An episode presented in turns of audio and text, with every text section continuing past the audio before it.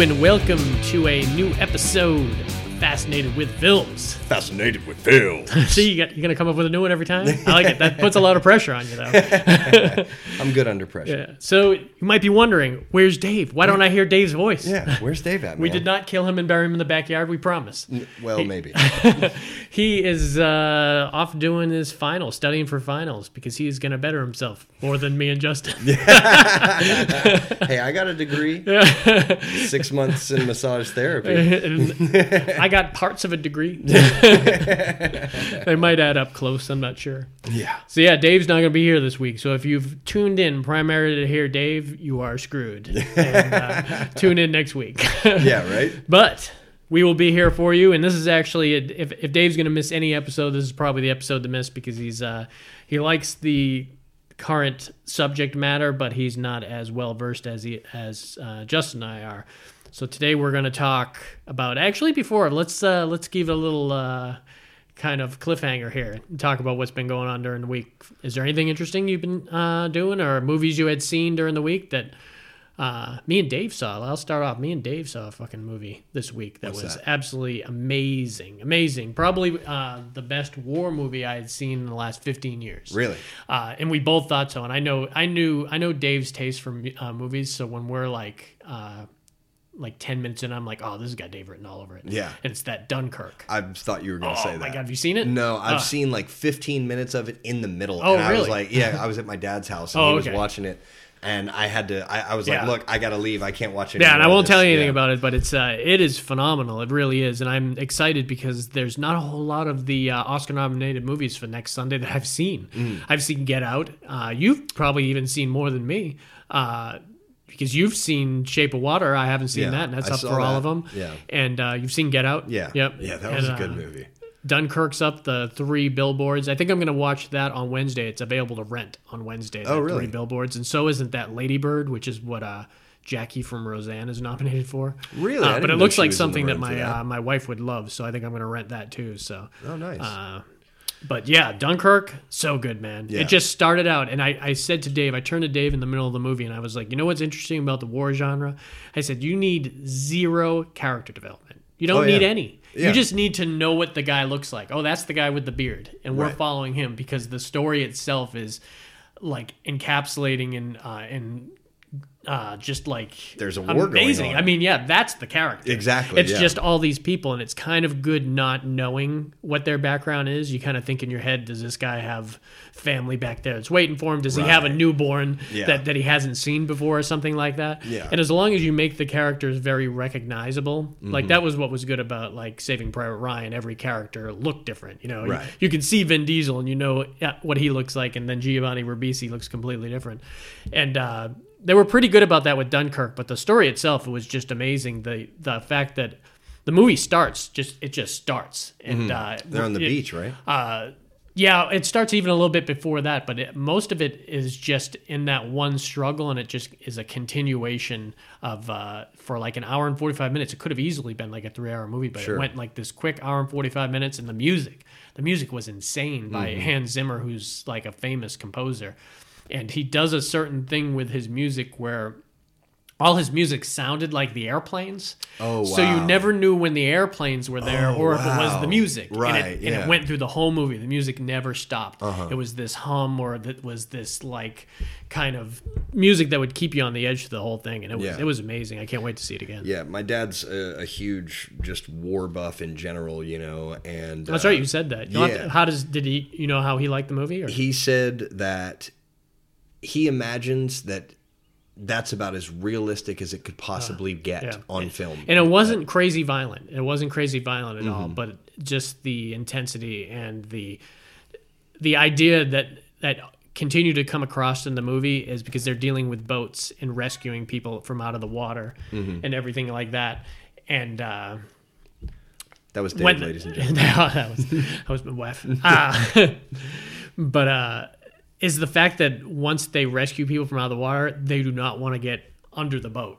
uh, The new boat again. Uh-huh. They're like pile down below, towel down below, and they're like, "Fuck no, we're not Oh, going yeah. down below. We're Right, staying up." yeah. Everyone is just scared shitless Yeah. of what's going to happen, and it's just an intense movie. Right, well, and it's and- fun. Christopher Nolan, who did uh, uh, to work our way into Ah. some of our stuff here, he did all the Batman films, and he did um, Oh, really? Memento and uh, I love man, Memento. love Memento. We definitely got to work that on pod yeah, sometime. for sure. Yeah. That's that. I mean that.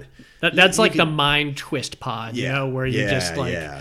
it's insane. Yeah, one of the best screenplays M. ever Night written. Shyamalan- Yeah, yeah. So, did you see any uh, movies this week? Uh, I saw one that uh, you gave me. I watched uh, Rock and Roll. Oh, that's right. Yeah, Rock and Roll, man. dude, that was good. and it's so if if you're a fan of Lock, Stock, and Snatch, it really Mm. is a nice just uh, three part kind of trilogy right there of all his crime trilogy. I'm try- I don't know that I ever saw Lockstock. oh man, you should watch that. I think certainly I think I always get the name of that confused with uh, Kiss Kiss Bang Bang. yeah. And That's the one with uh, Nick Cage and uh, no, it's uh, Val Kilmer. And Oh, that's Robert, right, uh, Robert Downey Jr. Robert Downey Jr. Yeah, I don't know which one I'm thinking of. Uh, yeah, Kiss Kiss Bang Bang. I remember that. I've Yeah. I've seen it, but only seen it once. Yeah, Lockstock was so great. Uh, very indie, very just like Snatch and like RocknRolla. If you yeah, like those, Yeah, RocknRolla was great, man. Twists, you Oh, know, yeah. twists and turns through Yeah. the whole thing, and uh, I love the whole cast. yeah, I I think out of uh, yeah, absolutely, the whole cast was Tom great. Wilkinson, and you got uh, He was the main guy, right? Gerard Butler. yeah, and, Gerard uh, Butler and Bane. Uh, Tom Hardy wasn't he the one that? Oh, that's uh, right, He he played the Bob. Russian. He played the Oh. one that was turned out to be gay. Oh, He's yeah, like, well, you know that's I'm gay, right. right? Yeah, yeah, yeah. Everybody knew. Well, you just wanted him. to dance with him. Yeah, and I, Idris Elba, Idris Elba was Uh, yeah, real young. Idris Elba. I like that. Might have been other than The Wire. That might have been the only thing I had seen him in until he started like taking over Hollywood. yeah. No, and he Yeah. has Oh, yeah. He's kicking ass. Oh, yeah. Like, but uh, yeah, and uh, just the whole premise of the movie, and like not to just jump straight to the end, Mm-hmm. but you know the twists at the end about who the uh, who the informant is, and Yeah. you know everything like that. Like it's, it's just The girl from Westworld. You probably don't watch Westworld, right? No. The uh, the black girl, the art dealer. Uh, in- Oh, yeah. she's she's one of the main robots in uh, Westworld. Oh, really? And it's a really intense role for all those actors that got to play robots because Mm-hmm. they have to. You ever seen the old movie, the old Westworld, 1970s? No, Uh, definitely James not. Brolin, No. or it was like Jurassic Park, Oh, but really? it was uh, robots. You went there and you went to Westworld, so you Mm-hmm. would go into a bar and you could actually start a rumble and and shoot other patrons because they were robots. Oh, they would die. Oh, and so wow. in and it would only uh, in the new Westworld is very like you see both levels, and it's very modernized uh, where uh, they are programming these uh, uh, robots, Mm-hmm. and you realize that they've got kind of like souls, and Like they kind of they are and- remembering when every time they're killed and they're brought back. Oh, wow. And the prostitute, they have prostitute robots too, and so they they're having memories of them, Oh, and when they're when they've got their diagnosis going on, uh, props to the actors that do this because when they're in like the white room inside, not in the west part of the world, and they're getting Mm-hmm. diagnostics, and they they like sit really still, like uh, in a sitting position, and they talk to the guy and they ask what their program is. Very like RoboCop, but they're completely nude. All Mm-hmm. Oh, wow. the actors, Yeah. guys and women, they're Right. just sitting there completely nude, uh, Oh, wow. and it's such an intense thing. And at one point, that girl from RocknRolla kind of has. Uh, has a kind of memory of certain things and she kind of splits from what she's supposed to do and, and like wakes up and just like takes over. Mm-hmm. Oh, No, wow. so great, man. That- it's a really good series. good. It's only happened like one season too, but so well, those are some fantastical elements. Yeah. Let's work into this pod. So this pod is going to be all about our favorite superhero movies. Yeah, I'm And- excited. Yeah, I'm excited. This is and this is one that we can do another pod for easily because there's so many Oh, yeah. out there. I could have put a ton on here. So how uh, important were like superheroes when you were growing up? So, you know, I, I used to watch the cartoons. I was never like you know a big comic book guy, um, but Mm-hmm. And there weren't many movies until about the 95 uh, around 95 and 98 that's when they just took off Yeah, so you didn't yeah. have many movies to watch Right, yeah, and um, but because you know I just never was that into comic books as a kid, I used to come home from school every day and the X Men would be on, Oh, yeah. and such a great animated feature phenomenal series. yeah that you know. series was so good dude yeah, did you ever watch the batman one too yeah, the batman absolutely. animated series yeah, Oh, absolutely. man. I mean, I think they were all yeah on a block. yeah you they, know, they kind of were yeah you know i'm sure there was probably another one on there i'm not thinking of but you know and so that was in my adolescence to early teens yeah you know and i was a little older but i still watched them yeah because no they were they were great they were good that was you great know, yeah, storytelling it- right you know there but yeah so that's what really you know when those superhero movies started to come out oh yeah you know, it You got- knew those characters. Exactly. So Yeah. you know, I was like, "Oh man, this is going to be great," you Yeah. know, and and even to the level, and this one isn't a superhero, but it's just along that lines. Like when Transformers One came out, that kind of, Yeah. you know, I was like, "Oh yeah," you know, I know you're not a fan, but I Um, I love the '80s Transformers. It was one of my favorite toys to collect. I Oh, still yeah. have some of the Transformers and Yeah. uh, the cartoons. I still loved as cheesy as they are, but Yeah. I just didn't think they went in the right direction. I was just before I saw it though. I was just as excited. Yeah. yeah, exactly. Until I saw what they did with it. yeah. So you know, just along those same lines, you know, then when it comes to the superhero movies, like everything feeding into everything else and just playing Nostalgia, man. storylines, Nostalgia it's is strong. huge. strong. Huge. My entire life is nostalgia. Yeah. it really is. Seriously. I reminisce about. I listened to the same music I listened to when I was a teenager. Yeah, I listen, and I think that's normal. I think that's what everyone does. They end up at some period, except for a small fraction of people. You kind of stick with what you love and remember. Yeah, a lot exactly, From. yeah. And that goes the same with a lot of these superheroes. So yeah, I love those animated features, man. They were good stuff. Now, did you grow up with any of the? Um, uh, the old uh, cheesy like uh, the greatest American hero. Do you remember the greatest American hero? That was like that was William Katt. He was the blonde haired kid from uh, from Carrie that went to the prom. He was the prom king with her. Okay. He he. It was a series. I think it lasted for like four seasons, and I watched it in reruns growing up, and it was like a comedy of uh where he found this suit but didn't read but lost the directions. Oh, no. And so he would he would always start flying really well and That then land in the stuff and he- it was a fun. It was around the same time as A Team and stuff, so you probably would see it reruns anyways. Yeah. Um, by the time you were growing up, and uh, that was that was fantastic. But they were silly, man. You know, and Right. same with that. There was an original Captain America movie that was done in like 1980, and it was god awful. It was I- so bad. I saw that like the other day. Uh, I, I was googling something. It must have been something to do with Captain America, um, and that one came up, and I was like, "What the hell is this?" I had no idea Yeah. they'd even done this. So I'm glad I just missed out on that. Oh, it was really, really bad. He had bad like a was. football helmet on that they just put wings on and everything. And he was really the cuts were bad. Everything was bad. So they didn't have a whole lot until it hit a certain period, and then Right. it just took off after that. And Yeah. it is what it is now, and and it's a complete industry. Yeah. So it's it's really wild. Yeah, Uh, and and, and you know, I'm already looking forward to ones that aren't Yeah. on this list because they're not out yet. Well, that's what's know? great about how Marvel and DC do their stuff is uh, they have that kind of projection, so you can really see four movies ahead of time uh, or four years ahead of time and see what's actually going to come out. Yeah. you're like, oh, it, Infinity Wars isn't even out yet, but you know that the uh, the second and the third one after that, and the Aquaman movie and all Yep. that. Now, see, I definitely, if I had to. Uh, now comics I kind of go both ways because I'm a comic collector. I grew up uh, reading comics, Mm-hmm. and I grew up uh, because I was born in '75, so I grew up on a lot of the movies too that DC did, and I'm sure I'll be talking about a couple of them here.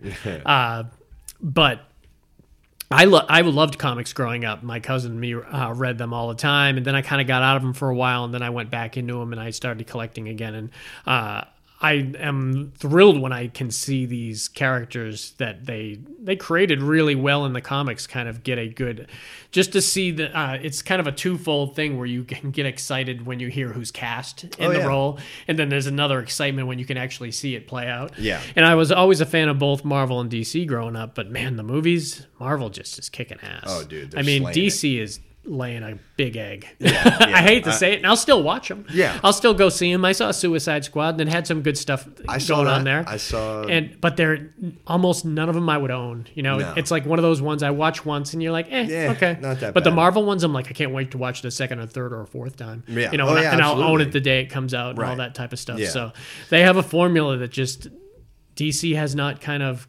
gotten on board with. Yeah, They, they're picking the wrong directors. They're picking the wrong cast at times, and they're picking the wrong writers. You know, they don't get that tone. it's it's like McDonald's to Burger King, man. It really is. You know what I mean? Like know? it's just it's it, they want to so bad, they just don't have that brand. Yeah. You know. and to the point where there there are a couple that I haven't even seen yet. Uh, I haven't seen Justice League. I haven't seen, either. I haven't seen uh, Superman versus uh, Batman. Uh, I've seen that one. Uh, um, I just hear it's so bad, and I, I can't see. I thought it was pretty decent. and I can't even. Well, when I think the trailer looks so bad too, because I can't picture Jesse Eisenberg as Lex Luthor. He should not be Lex Luthor. Yeah, that was. I, I don't care what someone's argument is. Yeah, it I- needs I- to be I can- somebody else, man. Yeah. and it needs to be like somebody twenty years his senior too. Yeah, you know, yeah. because that's an amazing character that could be have so many facets to it. And Oh, yeah. Jesse Eisenberg, it's just he he's a great actor with Yeah. some of the things he's done. Loved him in uh, the Social Network. Loved him in Zombieland. Yeah. uh, he was good in a lot of stuff. I liked uh, not as Now freaking Me or whatever it is. Like Uh, I never did see that. I thought I saw it. both of those. Those Yeah. were pretty decent. Huh, I'll have to watch them. But you know, yeah, yeah, yeah. I, I he I wasn't a fan of his, his in that Superman though. I'm trying to think of. Yeah, I don't even remember the last DC movie that I. I saw Wonder recent- Woman.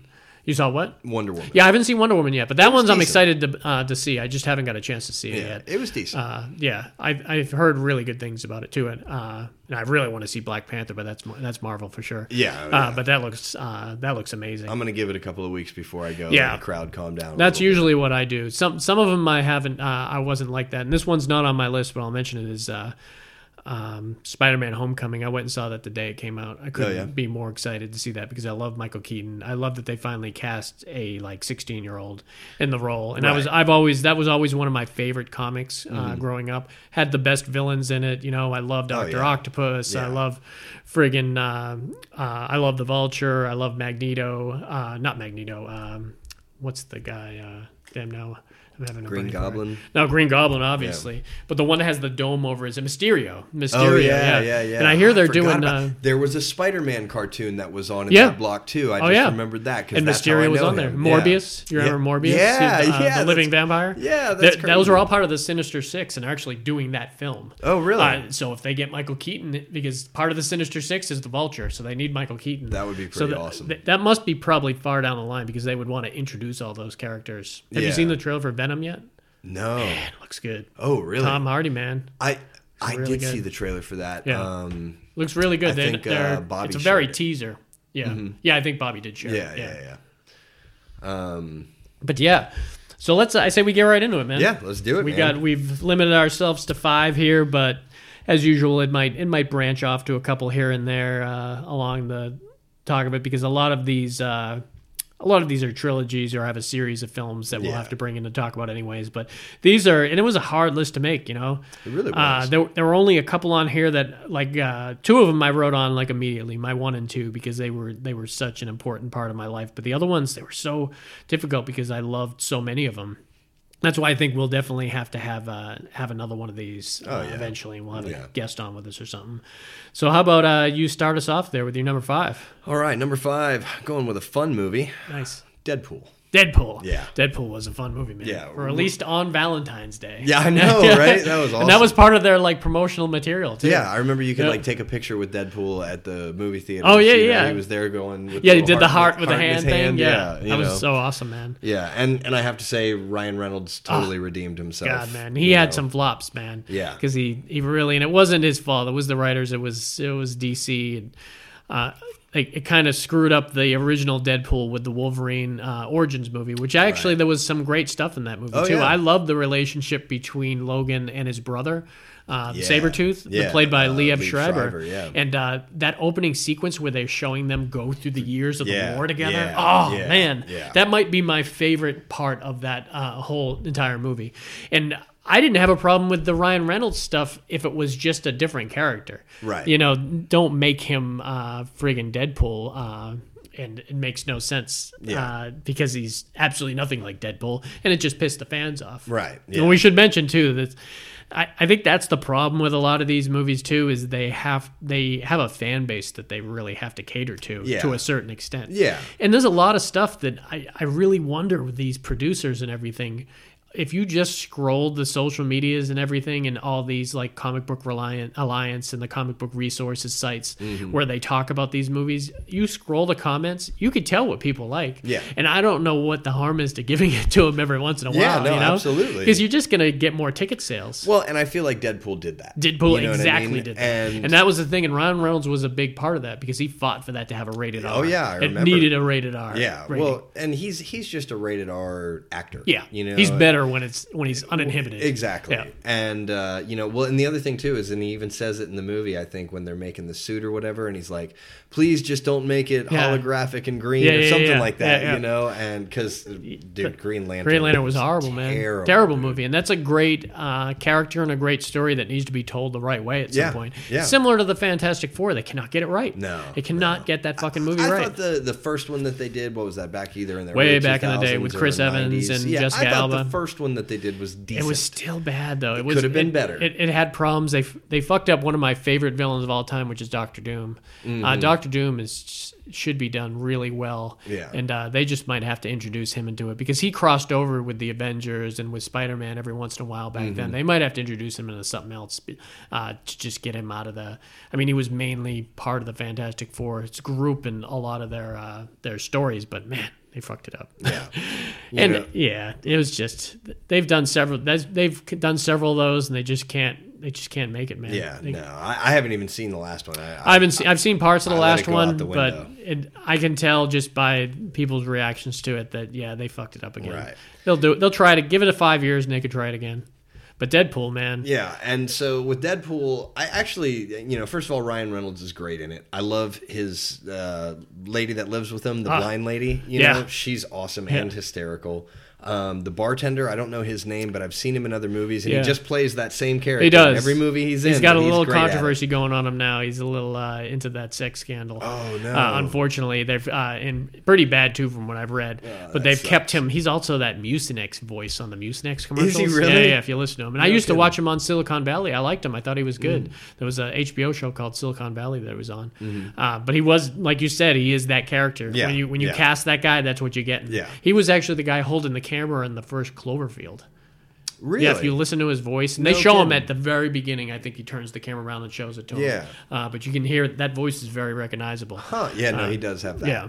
Um, and then also you had His uh, love interest, who's awesome, man. Wait, what was her name? Ah, damn, I can't remember her. Uh, I should remember her name because I love her. She's she was in Firefly. You ever watch Firefly? No. Mm. Really, really good show. But she was also in Homeland. Uh, and she was really great in that. Um, I can't remember her name, but yeah, she was phenomenal. Yeah, no, she was really Yeah. good. And uh, but you know, as a kid, especially when it came to like playing video games and uh, stuff like that, my favorite character was Colossus. Ah. And Colossus, you know, They is nailed this- finally Yeah, no, Yeah. and, and he, he was great. Yep. You know, um, Russian accent and everything, which yeah. was perfect. Yeah, man. and now I think now didn't he have an appearance in one of the X Men? Yeah, But He was an X2. But he yeah, but he didn't have a Russian accent. Uh, and he didn't have a Russian kid. accent. He was a kid. Yeah. I, I liked what they did with his armor and when it was building over his skin. Like Yeah, I when, thought when that was shit neat. started getting bad. I liked Yeah. him, but I don't think they ever. And uh, X Men, I own every X Men except for the third one. I thought that Last Stand one was so god awful. I liked the very Uh, very end. I I don't like it because I love that uh, the uh, the Phoenix kind of uh, storyline, Right. and they destroyed it. Yeah, no, they that's- absolutely shit on it entirely. Yeah. and now they're gonna fix it with the next one. The, are the next one's yeah, the next one's dealing with the Phoenix storyline. Oh, I'm so excited And that's the girl that. from uh, Game of Thrones. It's gonna be play her, and she's really really good. She was in uh, Days of Future Past. She's the one who played her, uh, the young version of her in that. Oh, okay. Too. So yeah, I got you. um, so yeah, Colossus really, and Negasonic Teenage Warhead, which Yeah. was a uh, that was a later character that was kind of uh, created, and it was named after the Monster Magnet song, uh, Negasonic Teenage Warhead, which was Really? a great uh, Monster. Magnet song. Yeah, and she was great in that too. Huh. Really, really fun, man. Yeah. So why don't you tell us a little bit about uh, the kind of the premise of Deadpool if you haven't seen it? First of all, you should be running out to see Deadpool. Yeah. I mean, the other, these other ones that uh, there's certain ones everyone will like. There's some ones, some on here that only a fraction of people will like. But Right. Deadpool is one of them. Even kids, I, I feel bad because parents are just going to have to let their kids watch this, Oh, yeah, yeah, this R-rated movie because they're, they're going to watch it anyways. Yeah, and what I mean, and it's hilarious. It is. You know, I mean, it's racy. It's, yeah, for, it's yeah, sure as shit racy. Yeah. But it's Um, fun, man. But yeah, so uh, Ryan Reynolds is a he's a mercenary, Mercenary. basically, basically, and Wade mo- Wilson. Yeah, that's it. Thank Yep. you. I couldn't remember the name. Um, and so like you find that out because some little girl like hires him to scare off this like creeper. I forgot about that stalker. scene, man. That's Yeah. a great scene. Um, and so you know he takes care of that or whatever, and he finds out he so he has the love interest, Yep. and he finds out that he has cancer, right? Yeah, and so Inoperable, going Like, be dying quick. very Cancer. fast, Yeah. yeah. Um, and so he has this guy that shows up and tells him, like, you know, we can basically cure you. Um, and he thinks about it, but it's at a price, right? Doesn't it? Don't, do I forget how that goes. Well, he knows he's going to become a superhero, and he's, he he knows he's basically going to become a guinea pig Right. for it, and he's going to have to join uh, the crew of superheroes. But what he's not told is that they're not really making them into superheroes; they make them into super slaves. That's right. Yeah. Yeah. and Francis, man. Yeah, Francis, dude.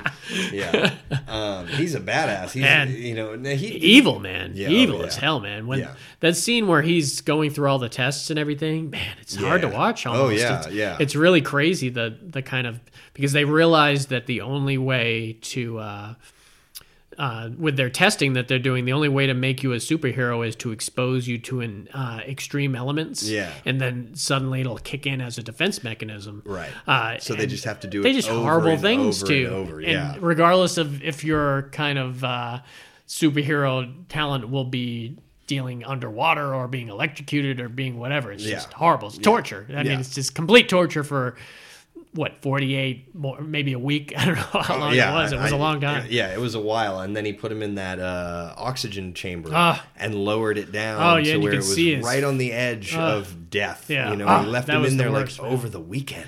And the great thing is, through the whole thing, Ryan Reynolds is just talking shit to him. Yeah. Oh yeah. just yeah. talking smack to Yeah. him, which is hilarious. Yeah. You know? Yeah, and because he basically tells him like, you know, as long as you still have your sense of humor, everything's going to be okay. you know? He's like, oh, you think you're funny, and that's Yeah. when he leaves him in there over the weekend, Yeah. and his skin, like, you Ah, know, just blisters Yeah, just- from lack of oxygen, and but he unlocks his his superpower, and now he's able to regenerate. Yeah, remember he has the the match. He he headbutts that one girl in the head and steals her match. Yeah. Then Yeah. basically flicks it, and because of the uh, close to zero oxygen, it just kind of lights up and blows the whole place up. And Ryan Reynolds has to do his nude scene and uh, Yeah, in yeah. all his makeup, but uh, but props to him, man.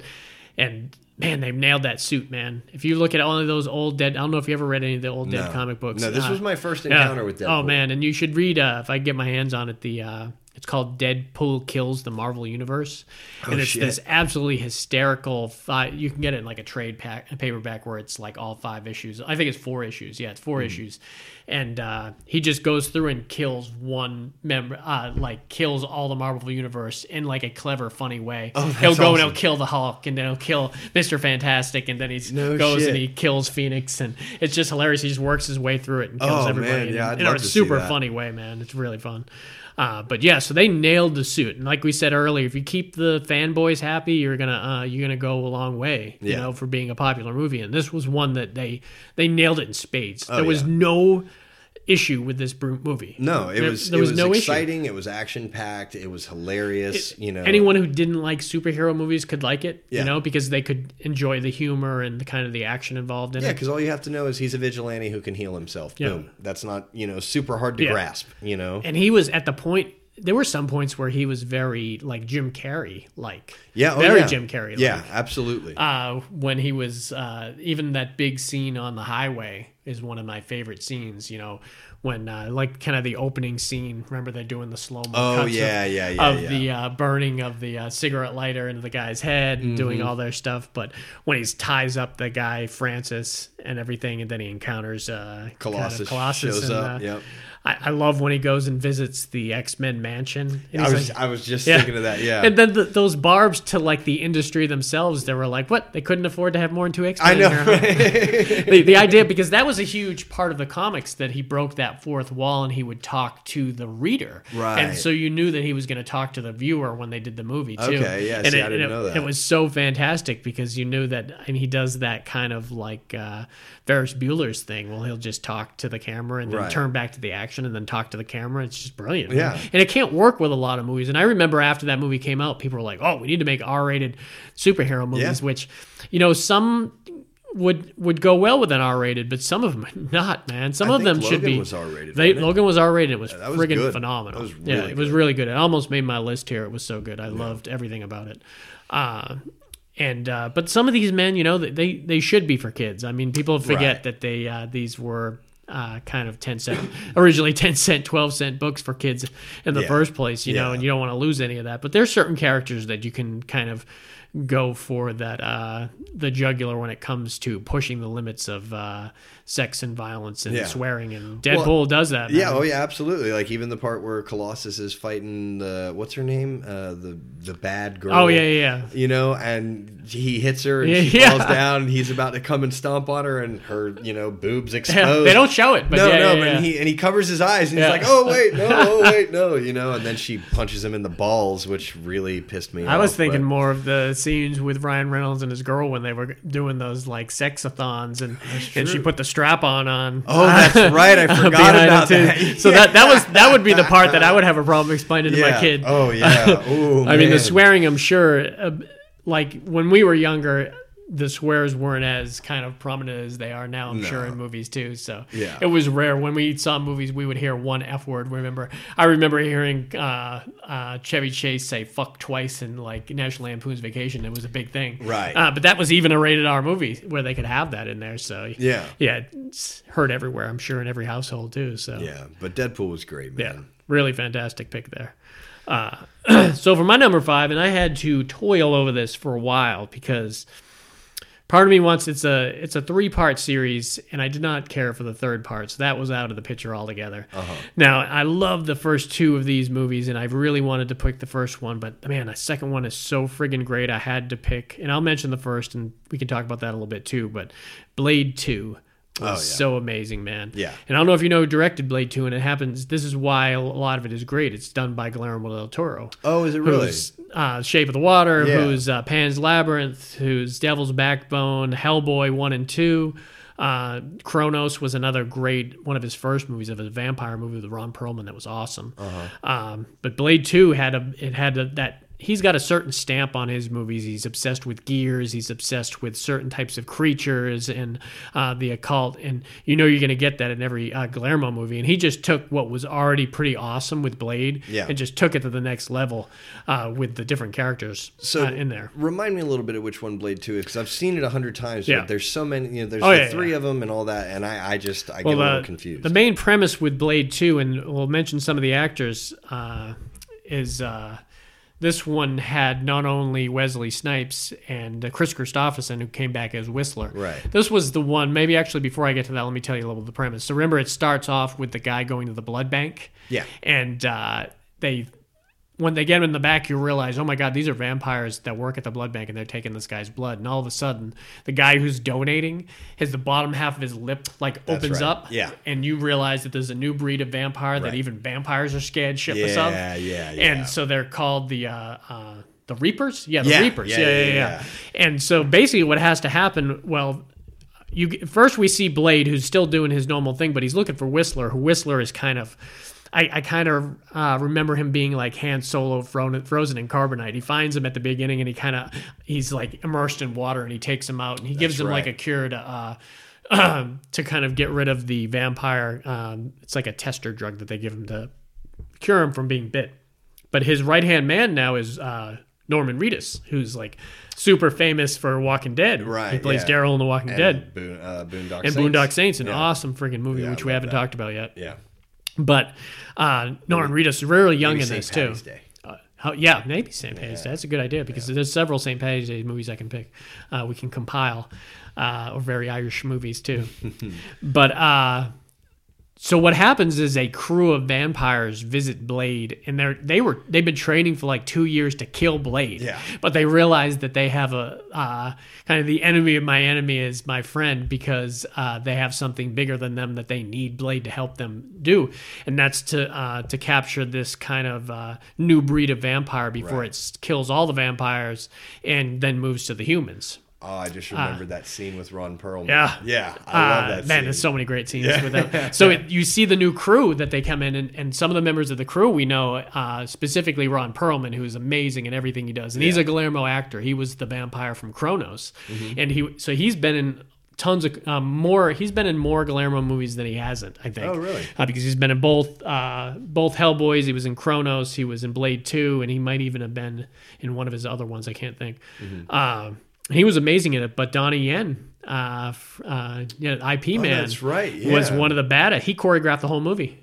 Really? I he didn't know choreographed the whole movie, and he was one of the uh, vampires. So the other guys were just kind of unknown actors and everything, but they were phenomenal. They had a very unique look, and they all had the certain style to him and everything. Yeah. But yeah, remember Ron Perlman, who's always got that strong presence and everything. He's I listen to him on Twitter. He's one of the best kind of liberal anti-Trump guys to listen to, and he Really? he goes off like a motherfucker on him, like no holding the expl- expletives and everything. So it's fun to like follow him and listen to him, Sure. kind of have his moments of rage. Uh, but he's like that in his movies too. You like I remember uh, one of my favorite movies with him was Alien Resurrection. I was- Uh, yeah, I was so amazing that in that. too. It was a very similar role. You I- know, I he plays that tough guy who I'm the king shit, Yeah. and you're not going to tell me what to do. I'll do what I want to do. Yeah, I love the uh, the basketball scene with Sigourney Absolutely. Weaver, and I love Yeah. when he takes the two guns and goes backwards on the and he ladder. sees the, uh, or, or when he comes back up and he sees the the spider, Yeah. it shoots. Yeah. yeah. Oh, so great. Yeah. But uh, he has that scene when he first meets Blade. He wants to come in as a badass, Yeah. and Blade puts a uh, explosive in the back of his head. Yeah. And uh, tells him that he's going to explode it at any mo- remotely if he gives him shit. Yep. Every once in a while, he'll light it up Yep. and everything, and you'll hear it beeping, and he'll, he'll calm down. Yeah. Some of the funniest stuff with him, like when they're in the club. That club scene was one of my favorite scenes. They all kind of, uh, it's- it's like pouring rain, and they all kind of. Uh, Whistler and uh, Whistler's on top of the building, and you've Yeah. got Norman Reedus, who plays Scud, is inside the truck In the van. Yeah, Uh, yeah, yeah. And then uh, he's telling them what's going on via cameras and everything. But they go in the club, and it's a club just like the club from the first one, Mm-hmm. which was all van- techno club. Awesome music in the Blade movies too. Oh, I should mention that. Awesome techno music. But they go in this club, and it's all these kind of.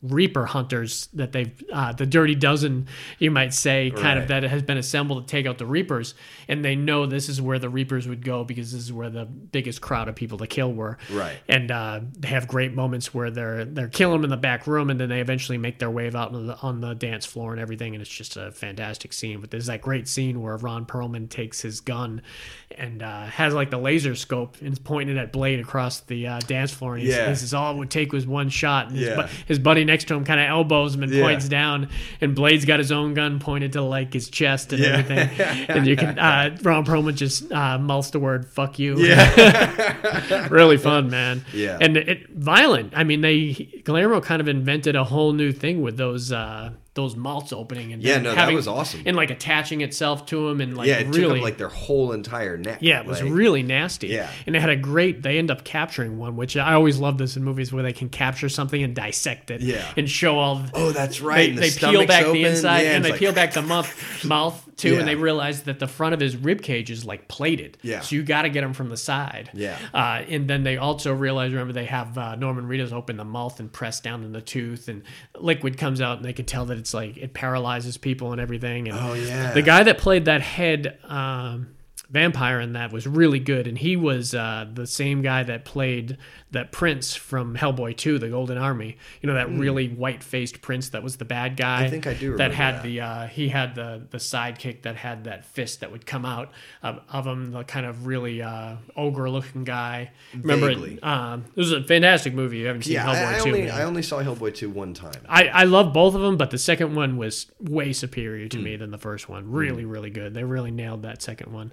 Uh, but Blade's one of those movies that uh, that first one I watched a shitload too in '98. Man, it came out, and uh, I loved it from the get go because Blade was always one of those comics that I read growing up. He was uh, Tomb of Dracula is where Blade came from. Oh, really? And uh, Tomb of Dracula number ten, I think, is his first appearance, and uh, everything from that first one was was kind of lore in the uh, comics. Like Deacon Frost was a major character. Oh, really? I have the first appearance of Deacon Frost, who is wonderfully played by Stephen Dorff in that Yeah, movie. he did Really, awesome. really good. And Yeah. That was a lot darker. You know, the second one you think of is a very similar to like Alien and Aliens. Yeah. Alien was darker and it was more contained, and then the second one it was more action packed. Right. And it had was wide open, and there were Well, and there's a lot a of little more comedy in, in Blade Two. Oh, yeah. know, with Oh, the yeah, yeah, with the relationship between Blade and Ron Perlman. Absolutely, absolutely. know, there was a little bit in the first one just between Whistler and Blade, but there was a, there was a lot more darker stuff. You know, you got to see his mom die during childbirth, and then finding out that she wasn't dead, and that Right. Deacon, and that's straight out of the comics, man. Oh, where he it? Mm-hmm. turned Blade's mom into a vampire and everything, and it was really, really great. And that opening scene at the techno club with Traci Lords.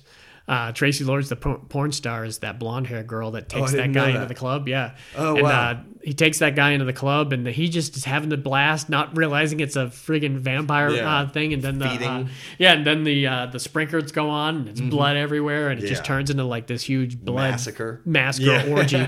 and Donal Logue, Donal Logue was awesome in that. He was the one that uh, played Deacon Frost, right hand man. He's he's in actually in Gotham now. He's the one who's like, I got his pig sticker. Oh yeah, yeah. and loses that's his hand, a really funny yeah, guy. Yeah, yeah, yeah. Uh, he Yeah, was in. Grounded for Life, which was a TV show that was on for a while, and he was in Gotham. He plays one of the uh, he plays uh, not one of the main Bullock, uh, the main cop in uh, Gotham, and he's really good. He plays a lot of different characters, Mm-hmm. but yeah, I loved Blade uh, Blade Two, Blade Three. You know, it, it had its scenes, and I, I did like Ryan Reynolds at times in it and everything, but overall, it just it didn't didn't do as well as the uh, yeah. for me personally as the first two. The first two I'd watch all day long, Yeah. both both of them, and that third one, yeah, I could easily skip. Yeah, yeah. No, I would own totally it. agree. I'd say that. I own one and two, and I would not own three. So, yeah, Blade. If you haven't seen it, check it out. All right, what you got for your number four? All right, so uh, number four, I'm going. Uh, I believe, uh, correct my name if I'm wrong. It's uh, Batman Returns with uh, Christian Bale. Is that the right one? They all have Christian Bale. Well, the Uh, second one. Oh, Dark Knight. Dark. Okay. Dark Knight. right. Yeah, yeah, yeah. Um, oh, Dark Knight was so good, man. yeah, Oh, dude. man. Uh, you know, and and again with that one, you're always going straight to the Joker Oh, yeah. character. You Yep. know, and I don't care what else happens in that movie. Heath Ledger was the king of that movie. he could have. They could have made the entire movie Yep. from his perspective, and I would have probably liked it more. I loved everything in that movie, but every time that you knew the Joker was going to be on screen, you just got excited. Oh yeah, and yeah. right from the get go too. Yeah. and you didn't know what you were going to get because you had several people who had already played uh, Batman, and, and a lot of people loved a, a lot of the previous Batman. So Yeah. every time, uh, uh, not just with Batman, I mean the Joker. Um, Oh yeah, uh, absolutely. and he's been played by Cesar Romero in the '66 Batman, and then you've got Jack Nicholson, and then you've got. Um, I mean, the animated one where Mark Hamill did the voice. You know, Mark didn't know Hamill. Yeah, Luke that. Skywalker is No the voice kidding. of uh, the Joker. Yeah. yeah, awesome in that too. And a lot of people love that Joker. So it's when every time someone's cast for Joker, you're like, oh Yeah. man, how's it going to be? Well, and I, uh, you know, and I feel bad for Jared Leto. I do. You know, the bar was way too high. You're Yeah. never gonna. And but back. luckily, he lowered it for the next guy. Yep. And I'm still not saying he did a bad job. and it might know? be, from what we hear, it might be Joaquin Phoenix. Oh, that's right. Which, yeah. man, if that's true, I really hope it is because it takes somebody who's a little off. Yeah. And he's a little off He- in real life. he can get there. He can totally get there. There's several movies that you can go back to and you're like, man, he's just not right, man. Mm-hmm. Did you ever seen The Master no, uh, with uh, C. Thomas Howell? Not C. Thomas Howell, uh, Philip Seymour Hoffman. no. And it was it was it was loosely based on like the L. Ron Hubbard, the guy who uh, started uh, Scientology. Scientology, Uh-huh. and everything. And before he actually had started, and it was just kind of low level cult, Uh-huh. and he had a lot of followers with him and everything. That was basically what it was. Right. And Philip Seymour Hoffman played L. L. Ron Hubbard, and uh, Phoenix came in as this really fucked up, weird, weird, troubled kid who who's got a lot of weird scenes in the movie, and it's, he was just played it, showing that he can just play that characters that's really off. Right. And uh, man, I'd love to see him as Joker. yeah, dude, I've had awesome. I've heard rumors of Martin Scorsese floating around it as What? a director too, and how What? insane That's in- would that be? Yeah, that'd I wouldn't even crazy. I wouldn't even know Know what what that to would look like. I wouldn't know yeah. what the look that would look like. Yeah, that'd be insane. But yeah, why don't you tell us a little Dark Knight, man? Well, um, first scene, you know, One of the best bank robbery scenes ever. ever, you Yeah. know, and ba- you know whatever they're robbing the bank, they're taking the money, and one by one, each robber kills the robber in front of them. That's what they're told to do. They all think the Joker's all about fucking with people's heads, man. yep. He really is that one character that uh, you you don't want to work for because he'd kill you eventually. Yeah. He's You know, crazy. He, wouldn't- really is he crazy. Wouldn't kill you. He'd trick somebody yeah, else yeah, yeah. into killing you. But you can never trust him. Yeah, Yeah. that's the problem. And Right. Who can be with? He, he's a real sociopath. I mean, Yeah. in every sense of the word. Yeah. and expertly played too. Yeah, and so you know it boils down to you know the bank robber standing there, and he's like, "Okay, so I guess the Joker told you to kill me, huh?" Yeah. he's like, "No, no, I kill the bus driver." yeah. he's like, "What bus driver?" Yeah, boom, boom. bus takes him out. You know, and uh, so so basically now Batman has to deal with the Joker. Yeah. and he just you know wants to see Gotham City burn. Oh man, and it's just scene after scene with him, man. When he's meeting with the mob bosses, Yeah, yeah. or when he's uh, meeting at the pile of money with Burns. Yeah, yeah. Uh, one, uh, you know, one thing because you were talking about you didn't want to work for him. That that scene where Michael Jai White puts out the hit on the Joker. Yeah, I know, right? Now, see, I know you didn't like that. I loved that movie. But Well, I, I'm a big fan of the com- younger. I'm a big you. fan of the comics too. And the HBO I- series Yeah, and, oh, the HBO Yeah. series. That's the real movie. The HBO series. Yeah. You want to watch Spawn? Watch the HBO series. Yeah, it's phenomenal. really. That's the Spawn I was. you know, and honestly, for. I didn't even think about that. It, it wouldn't even have made the list, honestly, but I- it, it deserved a good mention. So there you go.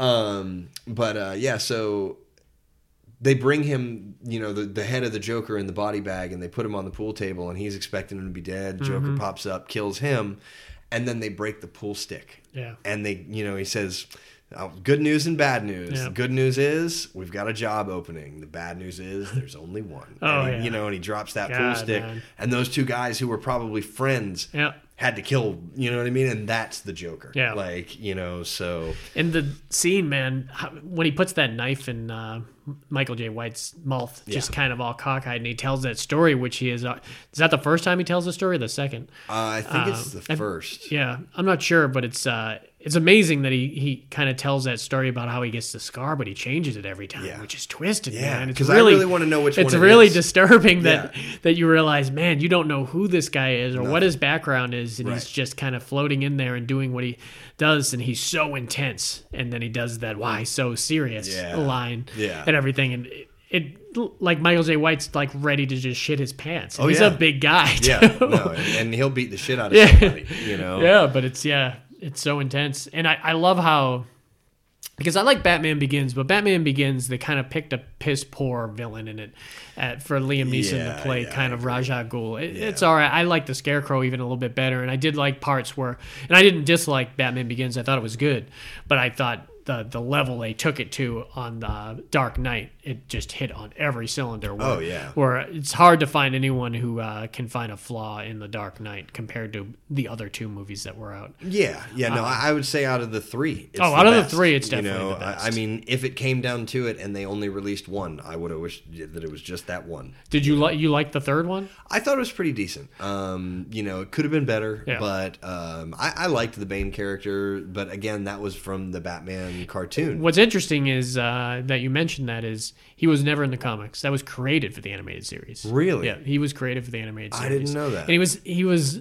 uh, well played for sure by Oh yeah, Tom Hardy. Way I love better, Tom Hardy. Way better And than when they did it with uh, when uh, what's his name? he was played before. Did they have him Yeah, with before? Poison Ivy. When Uma Thurman played Poison Oh. Ivy, she created Bane. Remember? Really? Yeah, I don't remember He that had one. the Maybe button. I blocked that He- one out. She had yeah, no, that one was terrible. that was so bad. Um, no, he had the button because he had his suit, and she would hit the button, and he would get all pumped up, Oh, and he I would totally go, forgot about Bang! that. Oh yeah, you yeah. know, like Man, I, I've only watched that like once or twice now. you so know, it was so bad, of man. all the Batmans, that Yeah, one yeah, was yeah. the worst. That was the Batman and Robin one. yeah, yeah, that yeah, one- with that Chris one was the O'Donnell best. and what's the other guy's The name? Batman with nipples. It's uh yeah, Val Kilmer, right? It was the Val Kilmer No, one? it's not that. It's Clooney. Oh, Clooney. Yeah. yeah, yeah. Yeah. Oh, they, even the other one though, the one with Val Kilmer was bad too. Yeah, no, No. I, I'd forgotten about yeah. that one. God, you know? so bad. Yeah. Arnold, one Arnold's, and I'm a big Arnold Yeah, fan. Mr. man. Freeze. Mr. Freeze. No, I, I can't hear him do that. I can't do it. Yeah, you But the problem I had with the third one, I think they uh, they made it too big. There was so much with uh, it was more like a Bond movie than anything else. that makes sense. And uh, I, I thought they could have really the way they killed Bane off too. It was just like an afterthought that they killed him, and I was like, that's it. And the way they tried to really force that Robin character in there, and I was by the time they uh, that it was revealed that Jason, Joseph Gordon-Levitt was going to be Robin by the woman saying Robin, that's a good name. I was like Mm-hmm. Already rolling my eyes, Yeah. going like, oh my god, this is so bad.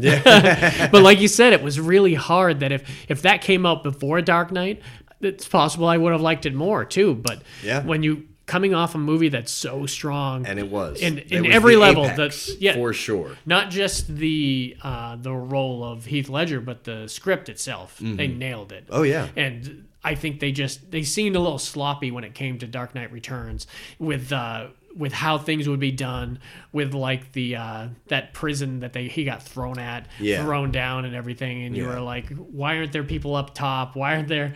Uh, his leg healed super fucking quick, Yeah, so his- he could. broke his spine, didn't he? Like, and all of a sudden, he's leaping from one side to another. I mean, and- yeah. Batman's a man. He's just a rich man with a lot of cool toys. So it's not like he has regenerative properties. So Right, I mean, if he had been down there for years, I could see it and everything. But it, it just seemed they they did a lot of kind of far fetched Bond type stuff that I didn't yeah, well, I mean, how long did it take to get him to that hole, and how long did it take him to get back? Because they had that bomb going on, and I mean, Yeah. I'm pretty sure it wasn't that long. no, you know, it's it's crazy. Yeah. So, and now they got a new one coming out though. The uh, the Batman is going to be the title. And I think it's the guy who did uh, the the two Planet of the Apes movies. So we'll see how it is. Uh, I don't know about see that. how it is.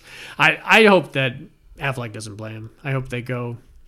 See, and I have to say, I didn't mind Affleck as Batman. I didn't mind him. I, he wasn't fantastic, but I'm. But getting, I, I want somebody where I'm like, oh my god, he's amazing. yeah, well, you know. and I thought Christian I, I Bale don't. did there's too many. Christian Bale was The good. Dark Knight, you know. But I'm also almost sick of the voice too. You know. Oh yeah, what are you talking Yeah, yeah. about? I mean, I don't need to listen to you do your Clint Eastwood impression. Yeah, yeah. Uh, and uh, I've heard rumors, and this would be amazing to me, uh, because I don't know if you know about the uh, one of the most well-known, best Batman storyline is Dark Knight Returns. Now we've got, and that's not anything dealing with the movies. It's Mm-hmm. it's Batman with him being older. He's like he's like fifty eight or sixty, and he's kind of given up, and he Yeah. he doesn't want anything to do with it and he meets this girl and also in the series robin's not like a single person there's like several robins there's like five different robins Really? jason todd was a robin dick grayson was a robin uh and What do they keep dying or something? uh, no, there's just a, a lot of times in the comics they're all in the same room together. Really? Uh, and they've just gone through different things. Jason, the, the Jason Todd Robin died. The uh, the Dick Grayson Robin became Nightwing, who's another character that you hear about. But then there was a girl, there was a teenage girl, and she was really good, and she was the one that was in the Dark Knight Returns. And it's almost universally known as one of the best comics ever written. It was written by Frank Miller, who did Sin City, who did uh, uh, who did a lot of the Punisher run, and this was his kind of his uh, his best thing he ever did. And like I said, it's it's Batman old and grisly and coming out. And the rumor is getting Michael Keaton to come back what? at the age he is now Damn, to play Michael to play that would be Batman awesome. as the Dark Knight Returns Batman. Wow. And it almost gives me goosebumps even thinking about it because oh my god, that would be friggin' amazing. Michael, I know I told you to listen to this pod, so please do that please, for us. please do please. make please make that happen. Yeah. Yeah. Yeah, I, I have nothing but good things to say about the uh, Christopher Nolan's Batman though because he took it to the next level. Yeah, no, he, it was he- good. He, it was really dark. did. You know, it, Yep. was, it was it was what I felt for that time and that remake process. It's what it needed. I was excited to see him in the theater, and I think I saw the uh, the Dark Knight probably two or three times. Mm-hmm. And I still remember where we were when uh, we heard that uh, uh, that Heath died too. We were on the set of one of our movies filming, and Yep. brought the filming to a stop because it's one of those things. And it and he posthumously got the Oscar for it, and Yeah. friggin' well deserved. No, And he To make it even sadder, he, uh, the, his kid was up there accepting it Yeah. uh, with.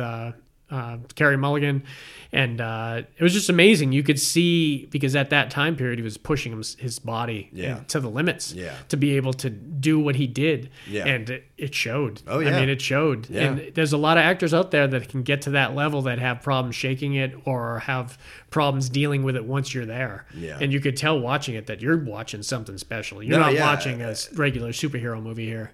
No, absolutely. You know, like uh, you know, the scene. Hell, just the scene when he blows up the hospital and he's walking away, and you know, and he's click, And he's click, done click, with a double You know, click. yeah, you Yeah. know, It's so great. Um, yeah, and, and the scene where Batman's interrogating him, he says, "Never start with the head; it makes the person fuzzy." You know what I mean? Like, I don't know. It just, God, his whole character was just.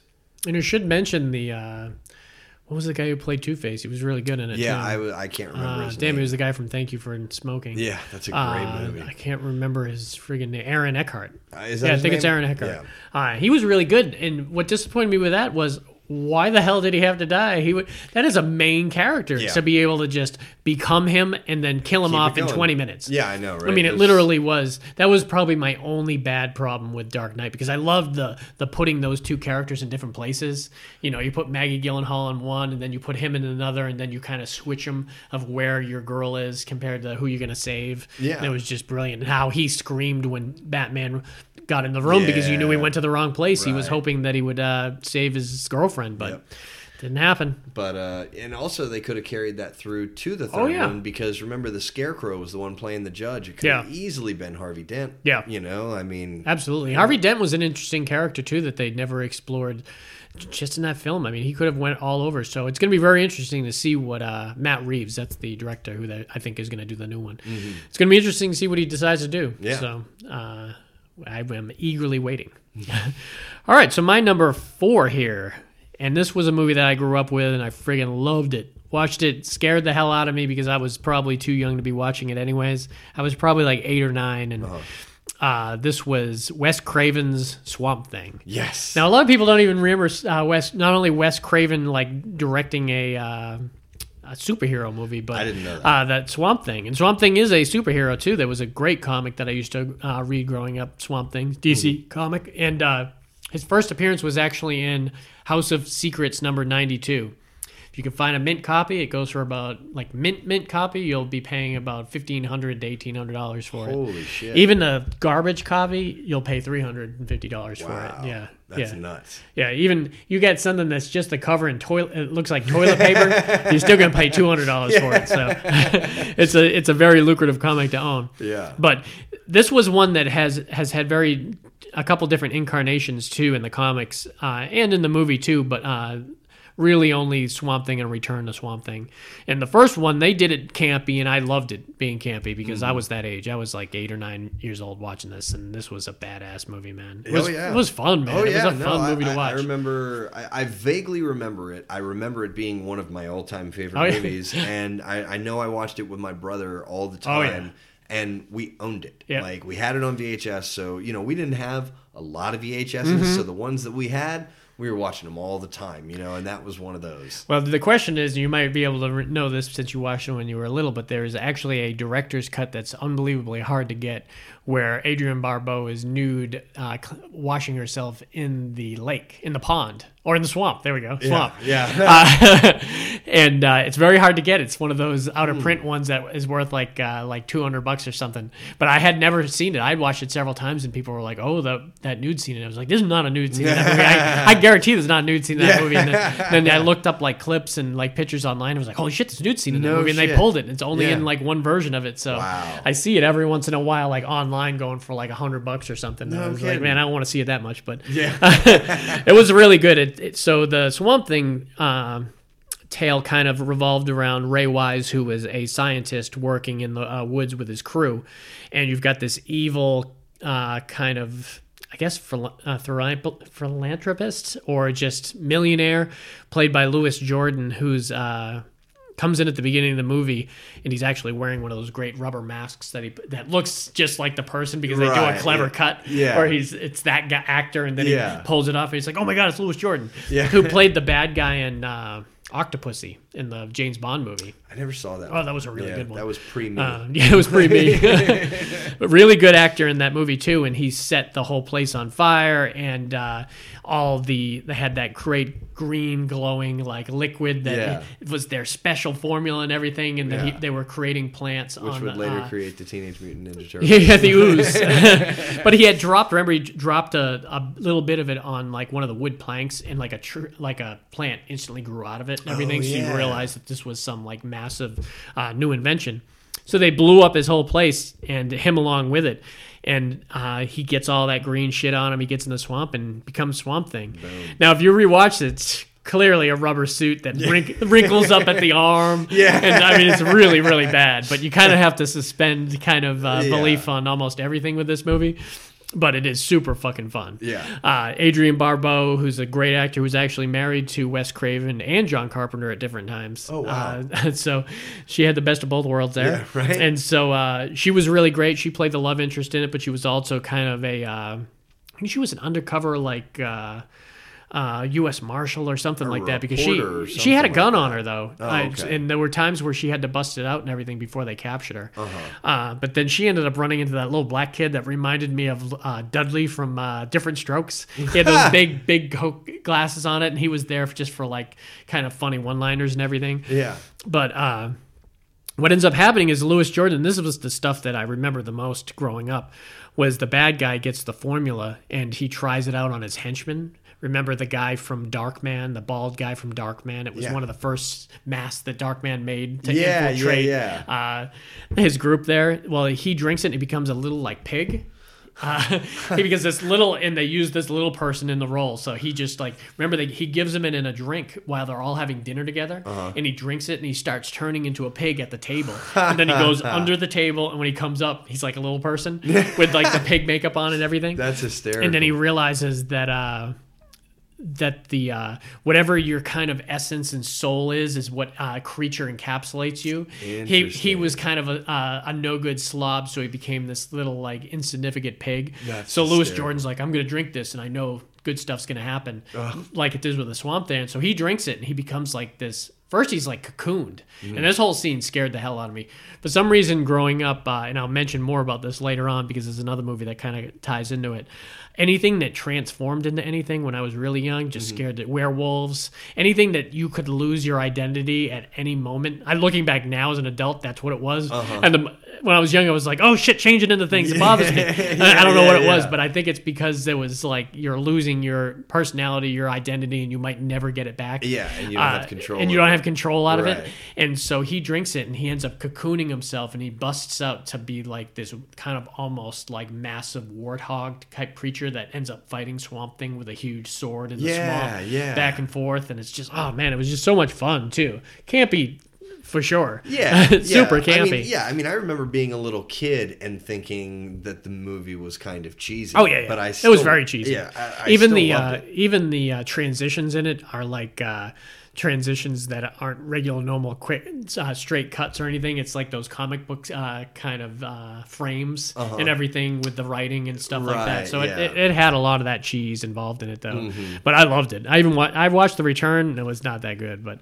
uh, yeah, I remember seeing that. I'm surprised they haven't re uh, done it because there's some of the some of those old. Uh, at some point, the guy, uh, damn, who's the guy who did the Watchmen? Can't think of his name. Uh, the guy who wrote the Watchmen eventually took over for the writing for Swamp Thing, and it became this like almost Shakespearean like epic stuff that was really really fun to read when I was younger too. So there's a lot of great stories for Swamp Thing if they could actually figure out how to how to make it right. Do you remember they had the series on USA?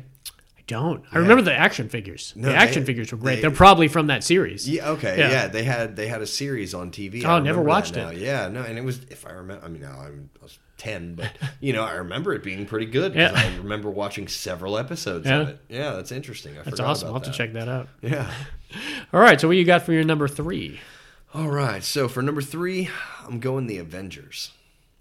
Man, Yeah. love that first Avengers movie. I love all the Avengers movies, but that first one Yeah. was just phenomenal because you good. saw all those characters together and some of them for the first time. Like Yeah. that Hulk.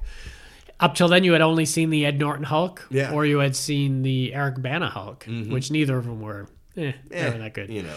I mean, you Norton was you, all you thought Norton was was good until you saw Mark Ruffalo. Yeah. No, he was Hulk. great Yeah. at it. Yeah. And Um, the same with uh, with Natasha uh, Yeah. Romanoff. Yeah. uh, played amazingly by uh, Scarlett Johansson. Yeah, she did a great And job. she at that too. amazing job, man. I love her and everything. I've been I- watching her since she was super young too in movies too, and I always knew she was going to be huge uh, Mm-hmm. in flicks. And even uh, Hawkeye, first Yeah. time we got to see Hawkeye. Yeah, that, I mean, honestly, that was kind of like I remember mentions of Hawkeye and other stories Yep. that you know I saw when I was a kid and stuff like that. But that was definitely my first like encounter of like, okay, he's in this. Yeah. You know what I mean? Like, And I loved reading his comics from back in the day. He's he's kind of the butt of most people's jokes, uh, and I would not be surprised that if he gets killed in the Infinity Wars. Oh, yeah. I, I would almost expect it to happen. I think I think Iron Man's gonna die. I think Iron Man will probably die too. Yeah. Uh, but all these characters aren't even living in the comics anymore. Yeah, they're all different yeah. people too. So No, I, I might actually cry if Iron Man Yeah. dies. I can't lie. Because you know, I mean, I I used to have the action figures. I may not have been, you know, into big comics and Yeah. stuff like that, but I knew who all the heroes were. You know what I mean? So I still have my Iron Man action figure, the superpowers one. Oh, yeah? Superpowers, yeah. Yeah. So, but yeah, the Avengers, man, I thought that was great. Love Samuel L. Jackson in that. Um, and let's see. So who it was? Uh, Thor's brother Loki. Loki. Was the, Loki was yeah, a bad guy, right? Who Yeah. eventually became a good guy. Yeah, sort of. yeah, exactly. And I think that was mainly because the uh, the audience loved him. oh yeah, no, I mean, everyone terrific. loved him. Yeah. Women were obsessed with uh, with him, anyways, and so weren't guys to a certain extent. Uh-huh. Yeah. was, he was just that charismatic villain. Yeah, that you like to see there. You know, Yeah, my uh, and just skipping to the end Sure. here because I'm sure people have seen it by now. But uh, my favorite part in that is when uh, Hulk comes in and they're standing at Stark Towers, Yeah.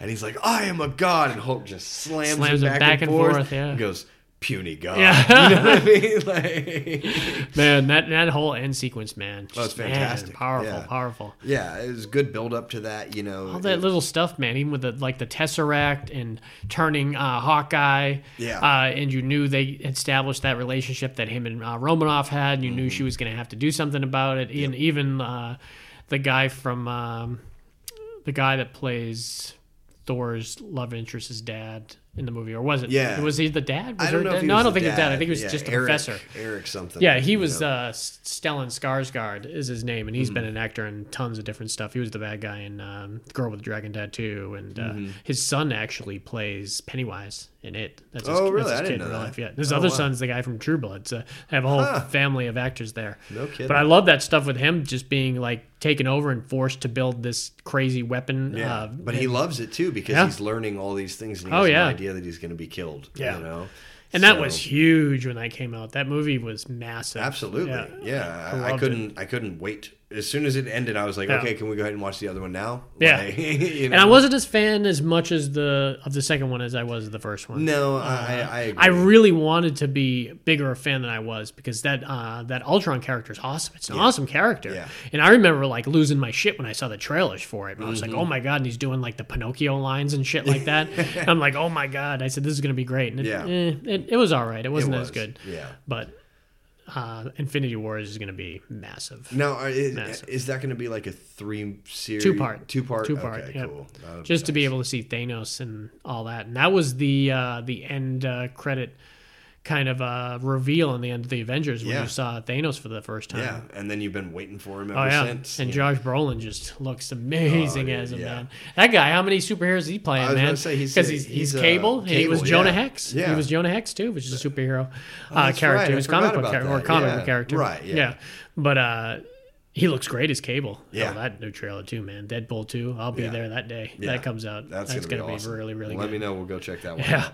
it's gonna be a good one. But Yeah, the Avengers, man, that was one of those movies that you knew was going to break every record that that came out, and at the time, I think it was the the top. Oh, uh, for later, a I while. think it's been broken now, but No, I'm sure. uh, and it will. I'm sure Black Panther probably. Oh, yeah. Yeah. Black that's- Panther was that's like another one I can't wait to see, like the too. First night or something like that, or first weekend, Yeah. or the hype was huge for that right Yeah. before it came out too, and yeah, I think it's going to be amazing. yeah. Uh, yeah, the Avengers, man. Well, to stay on that same kind of group of characters, I'm gonna my number three, and we can continue with all these characters is Captain America, and there's so many Captain Americas to think of, but Winter Soldier is Yeah. my favorite. Now, I did not care for the first Avenger. I'll be honest. Uh, yeah. I like the stuff where he becomes Steve, the, the Steve Rogers yeah, or Captain America. the little tiny Yeah, guy. the, what yeah. they did to Chris Evans by taking the weight off with Yeah. green screen and then having him do it was was was amazing. But the Red Skull stuff and it wasn't it just didn't hold as much. There was a lot of goofiness to it that I think happened because it was they were trying to do a period piece with it and Right. everything. But the Winter Soldier, I. Oh man, Winter Soldier was, could almost be my number one on a good day because it was there was so many great stuff in that movie. Oh, yeah, dude. And it reminded me of like uh, and it's it's weird because I, I didn't like Batman because they made it more of a Bond movie, but I did like Captain America when they made it more of a kind of a Jason Bourne movie, and it was very Jason Bourne like, where it was the the types of cuts and the uh, type of stuff going uh, on with the espionage and the stuff with Robert Redford. Mm-hmm. But what it really came down to is I love the stuff with Bucky and the, the Winter Soldier himself. These these friends that were friends their entire life. Yeah. and that these this. Um, what uh, what's the evil group in uh, Uh, Hydra. Hydra. Yeah. When Hydra kind of takes over Bucky and makes him this like brainwashed assassin. Yeah. It, which they can which can be re-brainwashed whenever they whenever they want. Yeah. And he's having these split elements. It's just like a tortured, tortured soul. Yeah. That he is not only that he's doing these horrible things, he's got to do them against his best friend, and he has no freaking clue. Yeah. One of my favorite scenes from any uh, superhero movie ever is Samuel Jackson locked in that car when they're uh, on Oh, the street. yeah. When the integrity's getting like lower and lower, and the Mm, car he's is got the little talking. minigun. Yep, he's got the minigun and he's Yeah. talking and he's like he's like this is disabled. You have this left. The Yep. the shields are down Yeah. to like ten percent. They're down to eight percent. Yeah, that was an intense Oh scene. God, man! I And could those dudes are just jackhammering Oh, away with those guns, just out in clear public. and how it's smooth like Samuel Jackson played it and everything. And then when he finally got control, it led to this awesome chase scene and everything. And then him disappearing into the street. well, and that's when Oh. the Winter Soldier shows up. Yep. You know, yep. like- that's exactly what happens. he throws that disc onto the ground and Boom, just flips, flips him over, car, man. yep. Ah, I love it, man. Yeah, yeah. And the um, that huge uh, another one of my favorite moments is the elevator sequence with Chris Evans, where Oh, it's got all the dude. all the all the Hydra guys kind of pile in there that Mm-hmm. uh, he doesn't realize. Well, he realizes at that point that all right, I'm gonna get taken out. Crossbones is right there and Yep. everything, and uh, then he says, uh, "So you." What does he say? So you, He's anyone like- want to get off Yeah, or something like, that? So I'm just gonna give you one chance, you know. Yeah. Like if you, anybody want to get off, and then just boom, Then they boom. go at it. Yeah, I mean, how they thought they were going to take Captain America down. I mean, it's in a, in got, a six by yeah, six. he's got the room. strength of like five men. Yeah. I, I just Chris Evans is perfect for that character. Yeah, he, he plays it really. he, he wasn't as he was all right as Johnny Blaze in the Fantastic Four, but they Yeah. could have done. He he doesn't uh, strike me as cocky as he does as confident, and I think with that type of quality, he's definitely fitted for Captain America, and he's could easily be killed off and everything else in all these movies too, man. Because so he's many- not invincible. He's No. just strong. and eventually, uh, in the comics, Bucky becomes Captain America at some Oh, point. really? So I don't know if they would go to that way now. And but then Falcon becomes uh, Captain America at some point too. Really? Yeah. Uh, so who knows Now- where they're gonna go with it? Was he in the first one, or he, or he was in that? I mean, he was in that one. He wasn't in the first one. He wasn't in the first Avenger. Right, Yeah. And that was a problem too because they didn't have a lot of those characters that uh, that Winter Soldier had. I mean, Winter Soldier could almost have been an Avengers movie because it had a, well, maybe not. It had Romanoff in it. Yeah. And it, it might have had a little bit of Hawkeye in it. I'm not sure, but it, uh, it- Maybe. it didn't have uh, it didn't have Thor and it didn't have uh, the Hulk. I don't think. right, but I mean, uh, Civil War was him and Yeah. Iron Oh yeah. Man Civil and, War you was know, all of them. That was that was that really was good. and I love that because that was the introduction uh, of Spider Man and Ant Man coming. Yeah, that was awesome. That whole scene at the airport. At the airport, yeah. that whole dude. scene at the airport, man, was, That was so, so cool, yeah. and at the, I love the beginning of the the Spider-Man Homecoming when you're seeing his point of view of that fight, Right. recording himself, and then the stuff with Jon Favreau in the background and Yeah, everything. yeah. Are you filming this? Yeah. Yes. I love I love that Homecoming so much. It was so great. Yeah, that was Uh, really good. Do you remember the scene where uh, Michael Keaton has the has the moment where he's bringing him and his daughter to the prom together? Yeah, I, I mean, I do, but he brings him to the prom and during during that scene and this kind of just goes to how great michael keaton is while he's talking to him he realizes that he's spider-man that's right. Yeah, and then you could see it in his eyes as he's looking in the rearview mirror and everything and he tells his girl to go into the, uh, the I just want to dance have a talk with him. I just want to have a talk with him, and he's, I'll kill you and I'll kill your entire family. Yeah. Yeah. man, I just love Michael Keaton. Yeah, so, Michael, great. come on, you got to come back on as uh, Batman. Seriously, man. Seriously. we- if anything, Josh Brolin has shown us you can cross over to different superheroes. Yeah. No one will care that you were Vulture. Yeah. Uh, you can even be Vulture in Spider-Man 2, which they're kind of setting up him being in prison and everything. Oh, nice. He just plays a great villain and he plays a great hero, man. yeah, and he plays a great mom. Yep, he does play a great mom. so yeah, Captain America: Winter Soldier, man, super strong. That whole scene at the end on the aircraft carrier, just Yeah. going down. It's just, or when Romanoff was disguised as the uh, the that older senator uh, woman, and she just starts kicking ass. Yeah. on it. That was you ever seen Logan's Run, the old '70s sci-fi movie Logan's Run? No. Really great movie, and uh, that woman who played the senator was in it super young. Oh, so they brought her back to play that character, and it was great No seeing shit. her like bust off and kick ass and everything, and then pulled off the uh, thing and realized it was Romanoff. So cool. Hell yeah. So, all right, what do you got for uh, number two here? Number two, we're going through them quick, man. Yeah, Um, it goes fast when Dave's not here. I know, right? Dave, you're slowing us down. Um, all right, so number two, and this was actually a difficult one to, uh, to single out. Um, I'm going X Men: Days of Futures Past. Ooh, nice. Yeah. Now I told you before, I'm a huge X Men fan, dude. Yeah. And I, I can see why you are now following the animated uh, features too. Yeah. Those animated series were so great, and what was great about those too is a lot of the characters in Days of Futures Past were talked about in those animated series, Right. Like And- Bishop and Blink Yep. and all those characters. and the Sentinels. I mean, Sentinels, big like, one. yeah. Trask, Oliver Tra- uh, uh, Trask. Trask was the uh, guy who controlled the Sentinels and everything. now the guy that's the in, Game of uh, Thrones. Game of Yep. Thrones. Yeah. Peter Dinklage. He's Amazing. great. He's really, really I good. I love him. Um, so yeah, so X Men: Days of Futures Past basically starts off in the future, um, and Sucker for time travel. I know, dude, I- I I'm I, I there. just am. you I, know? I'm with you there, man. There's Yeah. something about time travel. Maybe you just want it to happen, and the hopes that it will happen. But ah, it's Yeah. just engaging, you know. So basically, there's only a few X Men left. I think there's only a few mutants left at this point, and they're pretty Yeah. much all together trying to fend off the Sentinels. Yeah. Um, so you have one that can see just a little bit into the future, right? And, Yeah. and she can predict when the Sentinels are coming. That was uh, uh, what's her name? Uh, Kitty Pryde. Oh yeah, see Yeah. that's the thing. I'm not super familiar Yeah, with the yeah. names of that group. I, you know, I, I'm just a core X Men. Yeah, Kitty Pryde's the one that was holding their uh, holding that kind of mind thing Okay. with him. Yeah. Uh, and Blink was the one that uh, created the uh, Little hole the jump holes. through. Yeah, and then Bishop was the big black guy. Right. Yeah. Um, but Bishop then was a badass, Yeah, he was a badass, and we've just Idris begun. Elba would play a great Bishop. Oh, he would. You know, he really would. But they're they're working with these characters to try to get them a little bit younger, which I, I completely understand because they're going to try to. They need to get a couple movies out of these people because, Yeah. I mean. Uh, Hugh Jackman's a little long in a tooth now, and I mean that's why they kind of ended the Logan one. But Yeah. even now, he's be like, "Well, maybe, I'll come I'll back come for a flashback, more, yeah. for a flashback or something like that. You I'll be cool he with." loves playing that Man, character. but they need to find a new one. They really Yeah. need to find a new uh, friggin' Logan. Yeah. And uh, there's there's someone out there who could do it. But yeah, go ahead. So tell us what uh, they have to do. So basically, they have to send somebody back in time, and you know nobody can really survive it because it'll just rip them apart, other than Wolverine. So they've And why is that?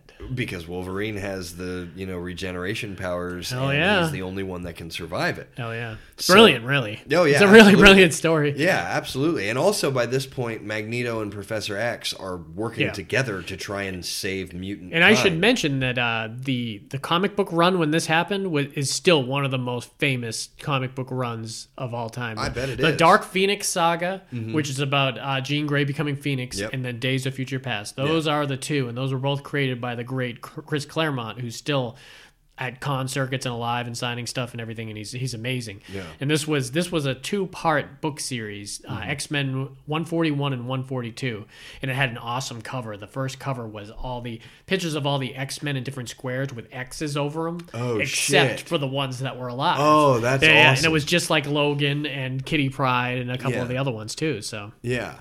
Um, so basically, you know, they realize that they have to do this, and what they have to do is send Wolverine back, and he has to make Magneto and the Professor. Right, they have to be friends. They gotta like each other. Yeah, even though they they hate each other, you know. Um, yeah, they got to explain to him, hey, if you don't, there will be no future. Exactly. you know? Yeah, yeah, yeah. So so basically, he has to go back and recruit the two of them and get them to work together. Um, also, uh, who's the kid? It's not the Flash. The kid that runs. Oh, Quicksilver. okay, yeah, yeah. Quicksilver. Yeah, and um, so he recruits him. Oh, he was so well played in this movie too. I Yeah, thoroughly enjoyed yeah, that and they they did him differently. They had a uh, in the Avengers. He was in the Avengers too. You know, he was Right. he's the brother of Scarlet Witch, and in uh, in the comics, and I think they've t- touched on in the movies too. It's Magneto's son. Right. Yeah, Yeah. yeah. And Did they go into that in the movie? Day- I couldn't yeah, remember if yeah, they on. Days of Futures Yeah, Past. Yeah, sure. but he just didn't say anything. That's right. Um, and so, so basically, what they have to do this is almost Terminator esque. Now that It I is. think about it, they have to go back and stop Trask Industries from creating the Sentinels because the Sentinels Or are even Back to the Future, man. It's just something happens bad in the past that you have to reverse. right, And- exactly. So, uh, you know, so basically that's the that's the mission. And let's see, they they get Mystique and they have Beast. Beast, Um, You know, you got Magneto, you got Professor X, you got Quicksilver, you got Wolverine. And is there anybody else? I think that's pretty much it. I think that's it. Yeah, and it's during the time period of like uh, the '60s, like when Kennedy was president Yeah, too, which was really era. great. And it was also only about maybe a month or two after First Class ended, uh, so you you kind of really went well with what characters uh, would be of that age and everything. So. Man, it was really good. and The Sentinels looked so great. Yeah, man, yeah, they were really, badass, really great dude. too. And A lot of uh, great action sequences. Like that that beginning scene, it really just start starts out with. That's the perfect way to start this type of movie out. This is the dystopia that they have, and it Exactly. sucks. Yeah, exactly. And, now we got to go back and uh, do it. And I love the idea of like Professor X really. Uh, explaining to Logan that I am kind of a hard-headed asshole Right, that you're yeah. gonna have to really convince. I need some pushing. Yeah, I need some pushing and everything, but make me do it and everything. Yeah. So Yeah. he's got a hard thing to do.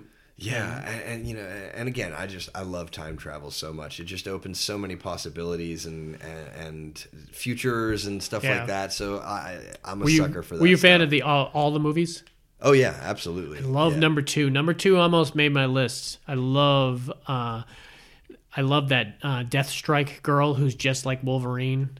Yeah, Uh, yeah. and I love the showing of how the uh, Logan gets the animatium, antimatium up in the uh, in into the himself. into himself being Yeah. submerged submerged in that thing. I love watching uh, I love watching Magneto in the plastic prison and Rebecca Yeah. Gervais and Stamos injecting uh, lead in that guy's ass. Yes. So that Magneto can pull it out. Oh my god, that's just so brilliant. Yeah, dude, I mean, is. it's, That's it's really is really smart. Yeah. So uh, I like the first one, but the first one was was really short. You know, you're introducing a lot of characters, and before you knew it was over. And I think that was a lot of other people's complaints on that that it was that was way too short. Right. And the second one really branched out, and the third one they blew big time. It was Brett Ratner did it, and Brett Ratner. He did the Rush Hour movies, and, and that's about the only good thing that he ever did. And he really kind of screwed the pooch on that one. See, I really, although I was a huge fan of the Phoenix Saga, Yeah. and I too like was like, "Are you serious? This is all you're gonna do for the Phoenix Saga? Like Yeah. this needs its own like two or Yeah. three movies."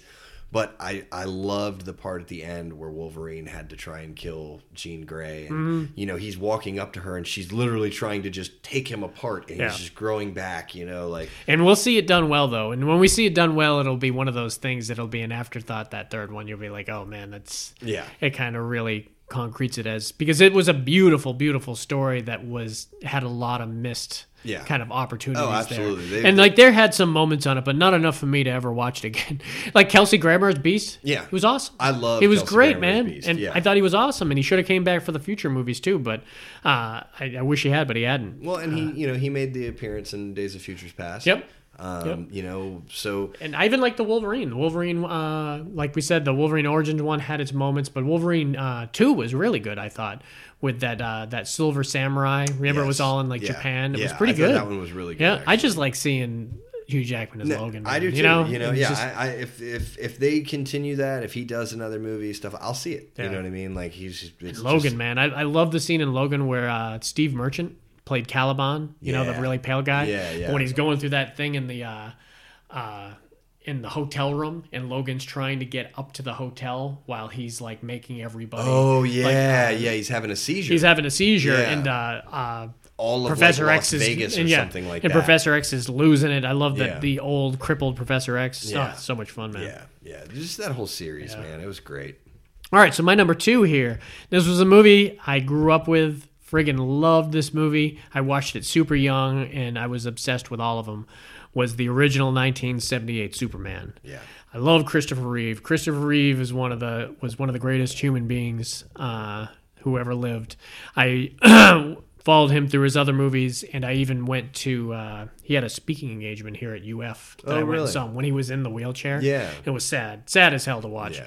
Uh, but and he he got like the the bum rap like you wouldn't believe, man. He was such an, an amazing human being, and just to get thrown by that horse and Yeah. be paralyzed Yeah. and just not giving up, and now he's like the face of uh, stem cell research and just fighting and continuing to fight on. And then his wife ended up uh, dying shortly after he died. It was just a sad event. But when I saw him speak, he was just talking about reach your goals. You know, don't give up. And he Yeah. says, "Look where I am," and uh, he says, "You can never stop fighting, and you've got to kind of push the uh, the boundaries for health reform and all this different stuff." And he was just a great guy, man. And he was back in the day when I was like, this came out in '78. I was born in '75, so I probably didn't see it until '80. So I was probably Oh, five yeah. years old, but it was just amazed me. It really was. And this was you. You think about what superhero movies were before this? There was nothing. No. It was garbage, man. maybe, there was nothing. Maybe the Hulk TV series. Yeah, there was some, there was the old TV series, but as far as movies Yeah, go, oh, I bet. Yeah. I think there was. I mean, it might have been the one of the Can you first imagine DC what the- ones. I bet you that was a huge release when it came out. Yeah. You know Oh, what I mean? It was Like, massive, man, yeah. because Richard Donner did it, who went on to do Lethal Weapon, went on to do Goonies. Mm-hmm. I mean, everything that he has done since Superman was amazing. And I mean, he made a guy fly. Yeah. You, you didn't, there was no technological kind of digital effects that we have now. They had him on wires and they just made it work. Yeah. And you believed it. Yeah, no, they- And a they lot of pulled that it was off. because of Christopher Reeve. Uh, because if you believe anyone can kind of step in there and put the suit on and be Superman, but to be able to play Clark Kent Yeah. is even a harder uh, Yeah. kind of thing. And it always amazed me. I was like, it's, it's just Christopher Reeve with glasses. I know, man. right? Yeah. Like, how is this fooling How, you guys? Like- no one knows him? You guys work with him. yeah, every day, and then he just disappears when something goes wrong. In Like, fact, you guys are really dicks. you don't. you guys are journalists. People read your news. Like- and the great Margot Kidder was in that movie, man. And I love the stuff with her, like when she uh, that remember the helicopter accident where uh, she falls off the building and he has to go up and catch her, and he's he's holding the helicopter up with one hand, he's holding her up, and Yeah. he has that great line where he's like. Uh, uh, he's like, "Don't worry, I got you." He says, and she's like, uh, "You got me. Who's got you?" yeah, yeah. And uh, right. man, the Lex Luthor. Let's talk some Luthor, man, Oh, because yes. Gene Hackman and Ned Beatty as Luthor and Yeah. his little sidekick there Yes. were just so fucking funny, man. Absolutely. and just ruthless. I mean, you really got the idea that Gene Hackman uh, knew this character. He was charismatic, but he was kind of vicious and didn't care about people and just wanted to to watch the world burn almost as much as the Joker did. Yeah. He just did it from his kind of lair Right. and everything. And that was very similar to like the bar was really high for a Ledger after that. With me, it was Gene Hackman as Luthor, man. I'm sure it could be done well, but man, I think he nailed that. Yeah, the I comedy agree. in that and the, uh. Ned Beatty following him around. Hey, Mr. Luthor. Mr. yeah. Luthor. What was, what was his name? God. Uh, damn. Otto? Otto. It There you go. Otto? Yeah, it is Okay. Otto. Yeah. and he's got the great one from number two when they're escaping from jail and they use the holograms and everything. He's pulling the, the hot air balloon down, man. Yeah, Uh, yeah. I love the first three. I've actually got a really interesting story about number three to tell. Oh, really? So, number three, and uh, I've only seen number three three quarters of the way, th- uh, 90% of the way through once. And the reason because of that is uh, when I was super young, I went and saw it in the movie theater with my mom and my brother, and we mm. made it all the way through the movie, basically to the very end, uh-huh. when that woman got sucked into the machine and beca- she became a robot. Remember, it transformed. It be, the metal kind of fused to her face, and she literally turned into a robot. And she came out of the machine, and she was shooting everybody. And that was the kind of end sequence and everything. But like I said earlier, that I was deathfully afraid of anyone transitioning and losing their identity. So I started crying my eyes out in the theater when it happened. And my mom's like, "Do you want to leave? You want to leave?" And I was Yeah. like, "Yeah, yeah, I need to leave." No and uh, credit to my younger brother, he he didn't say a thing. Yeah. And we left the theater, and I had been scared shitless of it, and I just have never got a chance to watch it. Really? And then I was on Twitter the other day, and people were like, "What is the most horrifying scene that from your childhood?" Yeah. And someone. Uh, put the clip on there, and I was No like, shit. "Holy shit!" Yeah. The Superman scene, and I looked at the thread, and everyone was scared shitless of it. And I was No like, "It's not just me." Oh, wow. I said I left that theater crying. I bought it two weeks ago. Oh, yeah? I haven't watched it yet. Oh, But wow. I'm gonna watch it and I'll I'll come back and I'll remember I'll uh, recap That's my uh. Superman three because yeah for some reason it, it, it bugged me. See, for some reason, I can't remember Superman 3. It's Richard Pryor. It's the Richard Pryor one.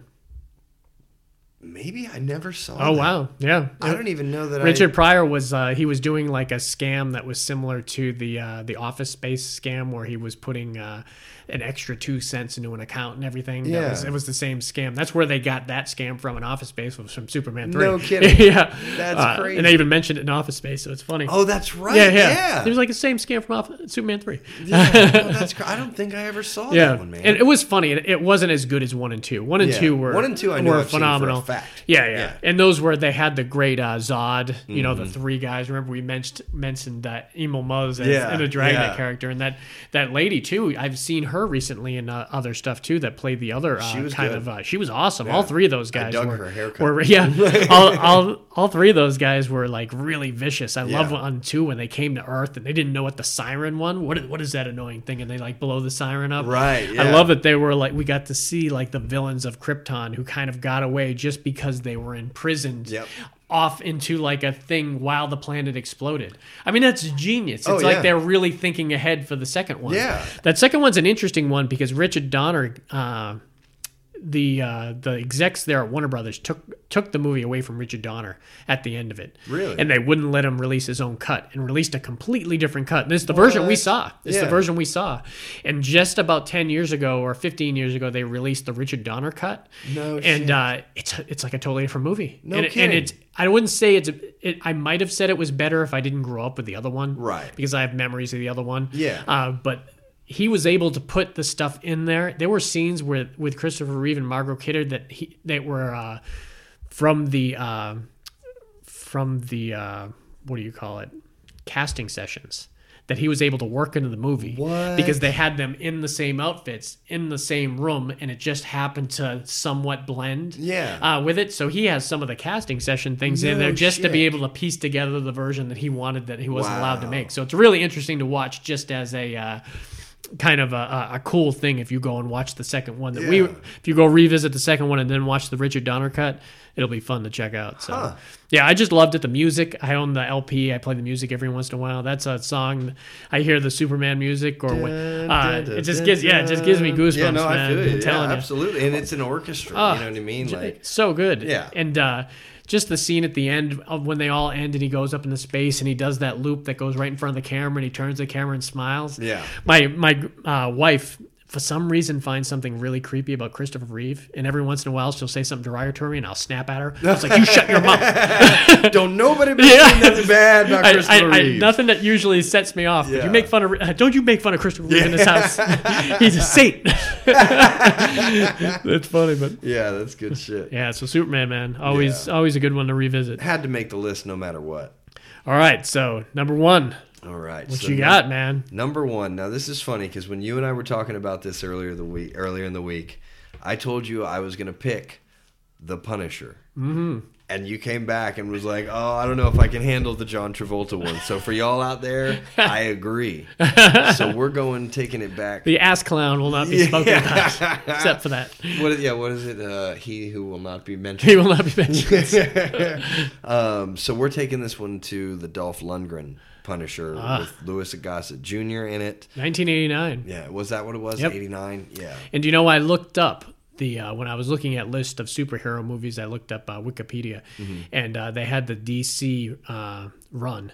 This was only the third DC superhero movie ever made. Really? Yeah, 1989. That's crazy. Yeah, it's so weird. And I know they remade it, but I don't even want to talk about it. Right. So, you know, uh, we got Frank But- Castle. Oh, go ahead. No, the uh, that Netflix show is awesome. Have you seen? You haven't seen any of it? No. Jon Bernthal is amazing. See, He is amazing. I'll explain. So I don't get to watch much TV. I live like Dave. I live out in the country, and the internet that Yeah, I think that both he and I have, you have limited amount of data. Yeah. you know what I mean. And once that data runs out, you can go to a website and scroll, but you're not watching any Yeah. videos. So you know. I, I might be able to watch like three or four episodes Yeah, of something every month. Yeah. So you know, come out to the country, people. It's, it's great. Well, it is it is phenomenal, and he does an amazing job because they really do it as someone who has PTSD. Oh, really? And uh, uh, and they usually the people who play the Punisher aren't that bad because I've seen there's been three of them really. So you've got Dolph Lundgren, Yeah. Mm-hmm. you've got Thomas Jane, and then you had Ray Stevenson who played the Warzone one, which I actually liked that one a lot. I thought the Punisher Warzone that was the one where Newman from Seinfeld was his was his sidekick. Oh, no, I yeah, it was actually really really, Really? good. Yeah, Huh. uh, and it was just a whole. And Ray Stevens was. Uh, you've seen him in a couple different movies. He was in Rome, the series, but I know you've seen him in movies before. And he, he played a really good Punisher. Hmm. But I thought thought Dolph Lundgren was great, and this was coming. I don't know if this was before or after Masters of the Universe. It must have been after. I don't know. But I think it might have been before. I mean, that's, that's Maybe. Uh, so this one was Master Universe was one of the worst movies ever made, and Really? I and I love I I love Master Universe, and I try to revisit it, and there are parts of it that I like, but man, there's so many silly parts in it that you uh, you forget about until you rewatch it, and you're like, man, this really Yeah, this really doesn't hold up as well as you think it does. I, I love how Skeletor looks, and wow. eh, Masters of the Universe was eighty seven. 87, So so- so it was after. so it is lucky he got work after it. Yeah, yeah, no, because I can agree with that. Although uh, I did like that movie, it was cheesy as hell. Yeah. Like, and, and for a certain extent, so was The Punisher, but The Punisher was fun. Yeah. I mean, it was really, really good. And that, that whole story of Frank Castle is, is kind of a, a, a genius one. Why don't you tell us a little bit about the uh, kind of Frank Castle? So Frank Castle was a detective, and uh, I guess he investigated the mob, um, and he got into investigating Victor Franco, Mm-hmm. and uh, Franco decided to have him killed. But he killed his family Mm-hmm. instead, and he also got away with it. They, they they let him off. So I Don't kill an ex-war veteran who has PTSD. yeah family. right? yeah oh my god like Because he encapsulates the anti-hero big time. oh yeah You were rooting for him to kill people Yeah, because he well- was, he stuck to killing mobsters. Right. So I mean, he had a code. So you were that always allows it to be all right. You know. But- yeah yeah I mean, when it comes right down to it, he's a murder scumbag. but- Absolutely. Yeah, no, but- I, I think they said in the movie he kills 125 people in five years. Yeah. You know, that's a lot of people. it's a lot of people, man. you know? Bad or not. Yeah, I mean, it's a lot of people. So, um, so yeah, so they try and kill him. They kill his family, and I guess I don't know if he faked his death or if they just never found his body or never found. Yeah, him, I don't think but he faked his death. I oh maybe I don't know what they. They uh, must have assumed that the mob took them because Yeah. it shows him covering his wife. Yeah. Mm-hmm. you know when the people are coming in. So I guess they assume that the mob took the body. Yeah. and you know dumped it somewhere else because everybody says Frank Castle's dead Yeah. except for Louis Gossett Jr. Yeah, who knows? Yeah, who knows that the Punisher is, you know, Dolph Lundgren. Um, another really cool character in that movie is the drunken sidekick Yeah. actor. Yeah. You know, Yeah. he, he's he's useful and also gets taken hostage, and it's one of the first people that he shows that he actually cares about. And the, several times in the comics too, he's had those type of normal citizens that he's had used help him. Mm-hmm. Even in the new series, he has somebody making his armor for him and doing stuff. Right. And uh, and like I said, in Warzone, you had Newman doing stuff for him, which That's was so really awesome. fun, man. Yeah, you should check out Warzone. Yeah, man. It's, to- it's, it's good. I haven't seen it in a long time, but I remember really liking it. uh-huh. Um, but yeah, and a lot of times the the villain in a lot of the old comics was the Kingpin, who Mm-hmm. who is the villain in the Daredevil series because technically Punisher started in Daredevil season two on Netflix, and that's when he was really amazing. There's a scene I'll sh- I'll send to you. I know I can find it on YouTube. Okay. where he uh, kills a whole bunch of people at this diner, which is unbelievable. It's like when he he like officially became the Punisher in my mind. Watching the scene in Daredevil two, I still haven't watched the whole thing of the Punisher his solo series right now, but. Mm-hmm. Um, I should mention too the. Uh, do you know who the villain is in uh, the Punisher? The one that you picked, the uh, eighty nine. I mean, I don't know. His, he's the bad guy from The Fugitive. He was the one that screwed over Richard oh, Kimball. that's right. Yeah, Richard he was Kimball's the other doctor buddy. that had the he the investment Prova- on the. Provasic. Yeah, yeah, He was also one of the Bond villains. He was a Bond villain in uh, Living uh, no uh, the Living Daylights. So yeah, he was kind I of the go-to guy. He's one, a Dutch actor. Oh, really? Uh, yeah. Yeah, I mean, I've definitely seen. It. There's only like two things. Dutch actors I've ever known about, and he's one, and the other one is the girl who plays uh, Jean Grey, Famke Janssen. Uh, she's super famous, and she's probably I've talked to many Dutch people when we used to hang out with a lot. me and Dave used to live at that La Mancha, where a lot of the Dutch uh, foreign exchange students uh, Uh-huh. Oh, okay. lived, and I dated a couple of them there, and uh Uh-huh. so did Dave, and he had gone over there, and she's like a friggin' she's like Tom Cruise over there. Oh yeah. she can't walk down the streets. Yeah, so, oh, yeah. But uh, yeah, so um, Lou Gossett. yeah, Lou Yeah. Gossett Jr. is his best friend, and then you also have the mob aspect going on, and the yakuza are moving. The Yakuza, yeah, man. in, are you know are moving in on the mob. You put the and- Yakuza in any movie I'm already in. yeah, right. um, and they end up stealing 500 kilos or 600 kilos of coke from the mobsters, then kidnapping their children. and they tell All the mobsters' children. yeah, That all is- the mobsters' children, and they tell them like we're holding them for ransom. What part of this sounds bad? I know, right? this is totally Nothing will go wrong. Yeah.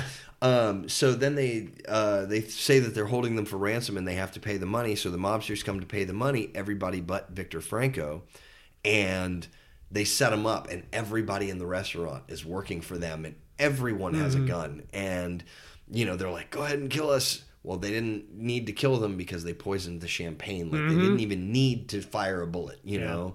Um, That late, uh, that uh, main uh, Japanese woman, was, Yeah. she was badass. she was a badass. Yeah, yeah, she really was. Um, and so, let's see. So Victor Franco. Oh, also, she's going to since she killed all the mobsters, she now has all their kids. She was going to sell them all in the slave trade. Yeah. So that's what kind of woman she was.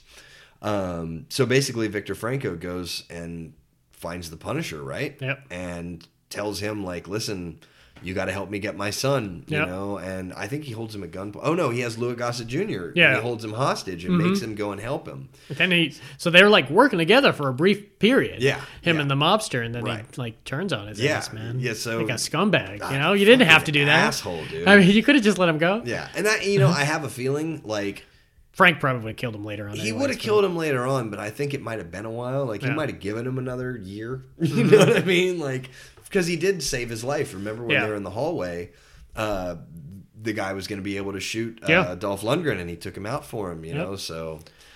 Then but, uh, his kid had to witness this whole thing. I Uh, know. You were almost wondering if they were like kind of setting it up for his son to come after the Punisher in later uh, movies, but they never did. Well- never did another Dolph one. No, and but he says, you know, because the kid takes the gun Yep. and he's holding him, and, and he says, "Good, go ahead and pull the trigger." And he says, "Maybe then you won't end up like him." Yeah. You know, so he gives the kid the choice, and the kid doesn't do it, Yep. and then the kid ends up giving him a hug, and so the kid See could- what see what happens. Yeah. I don't know. you know? Yeah, it's a shame they didn't make a second one of those. I would have loved to seen it. No, I, I thought- I watched it when it first came out, and I loved it. I thought it was great. I thought Dolph Lundgren did Yeah. a great job. You know, And the second one with Thomas Jane, I thought Thomas Jane himself was good, but yeah, Mm-hmm. fucking ass clown as the kingpin. uh, have you seen any of the footage of uh, Vincent D'Onofrio as the kingpin? Uh, he, because he's the kingpin in the Daredevil, and he's so friggin' amazing. Oh, really? Looks just friggin' like him, and he's like vicious, vicious. Mm-hmm. Yeah, those first two seasons of Daredevil were really, really good. There's a lot of the Marvel shows I don't watch. Some of them I do. There's just so many of them now. right? And uh, that Iron Fist, I, I watched a little of it, and it sucked ass. I watched a The, few of them. the Jessica Jones was real good. The Luke Cage was awesome. yeah, I heard Luke. Cage Uh, I loved really Luke good. Cage. I love Jessica Jones. So Mm-hmm. I watched probably most of them. But yeah, I couldn't get into Ir- Iron Fist, and uh, I haven't got all the way through Punisher yet. But I, what I've watched, it's amazing. He just really, for someone who's a Punisher fan like you, I think Yeah. you would appreciate it. But Hell you don't yeah. watch uh, Walking Dead, or you've you've watched any of it? Did you watch any of the first season? I've, I've watched two episodes. So you know Shane though. I don't know which one he is. He was he was the other cop that's friends with Rick. Oh, Who's, that's who's like, ends up uh, he was with his wife. Yeah, yeah, Before yeah. that's the Punisher. Oh, Uh, really? yeah, that's Jon Bernthal. Oh, no He's shit. really amazing. He was great in. Uh, you ever seen the tank movie Fury yeah with Brad Pitt? Yeah, he yeah, was yeah. one of the guys in the tank. Oh, okay. Yeah, he really, Yeah, really. That was a really good movie. Yeah, he does a lot with not saying a lot too. He kind of expresses that I'm disturbed and you want to not be around. You don't want to know what I have to Yeah, say. you don't wanna be around die. me Yeah, I if I tell you. you, I have to kill you. Yeah, yeah, yeah.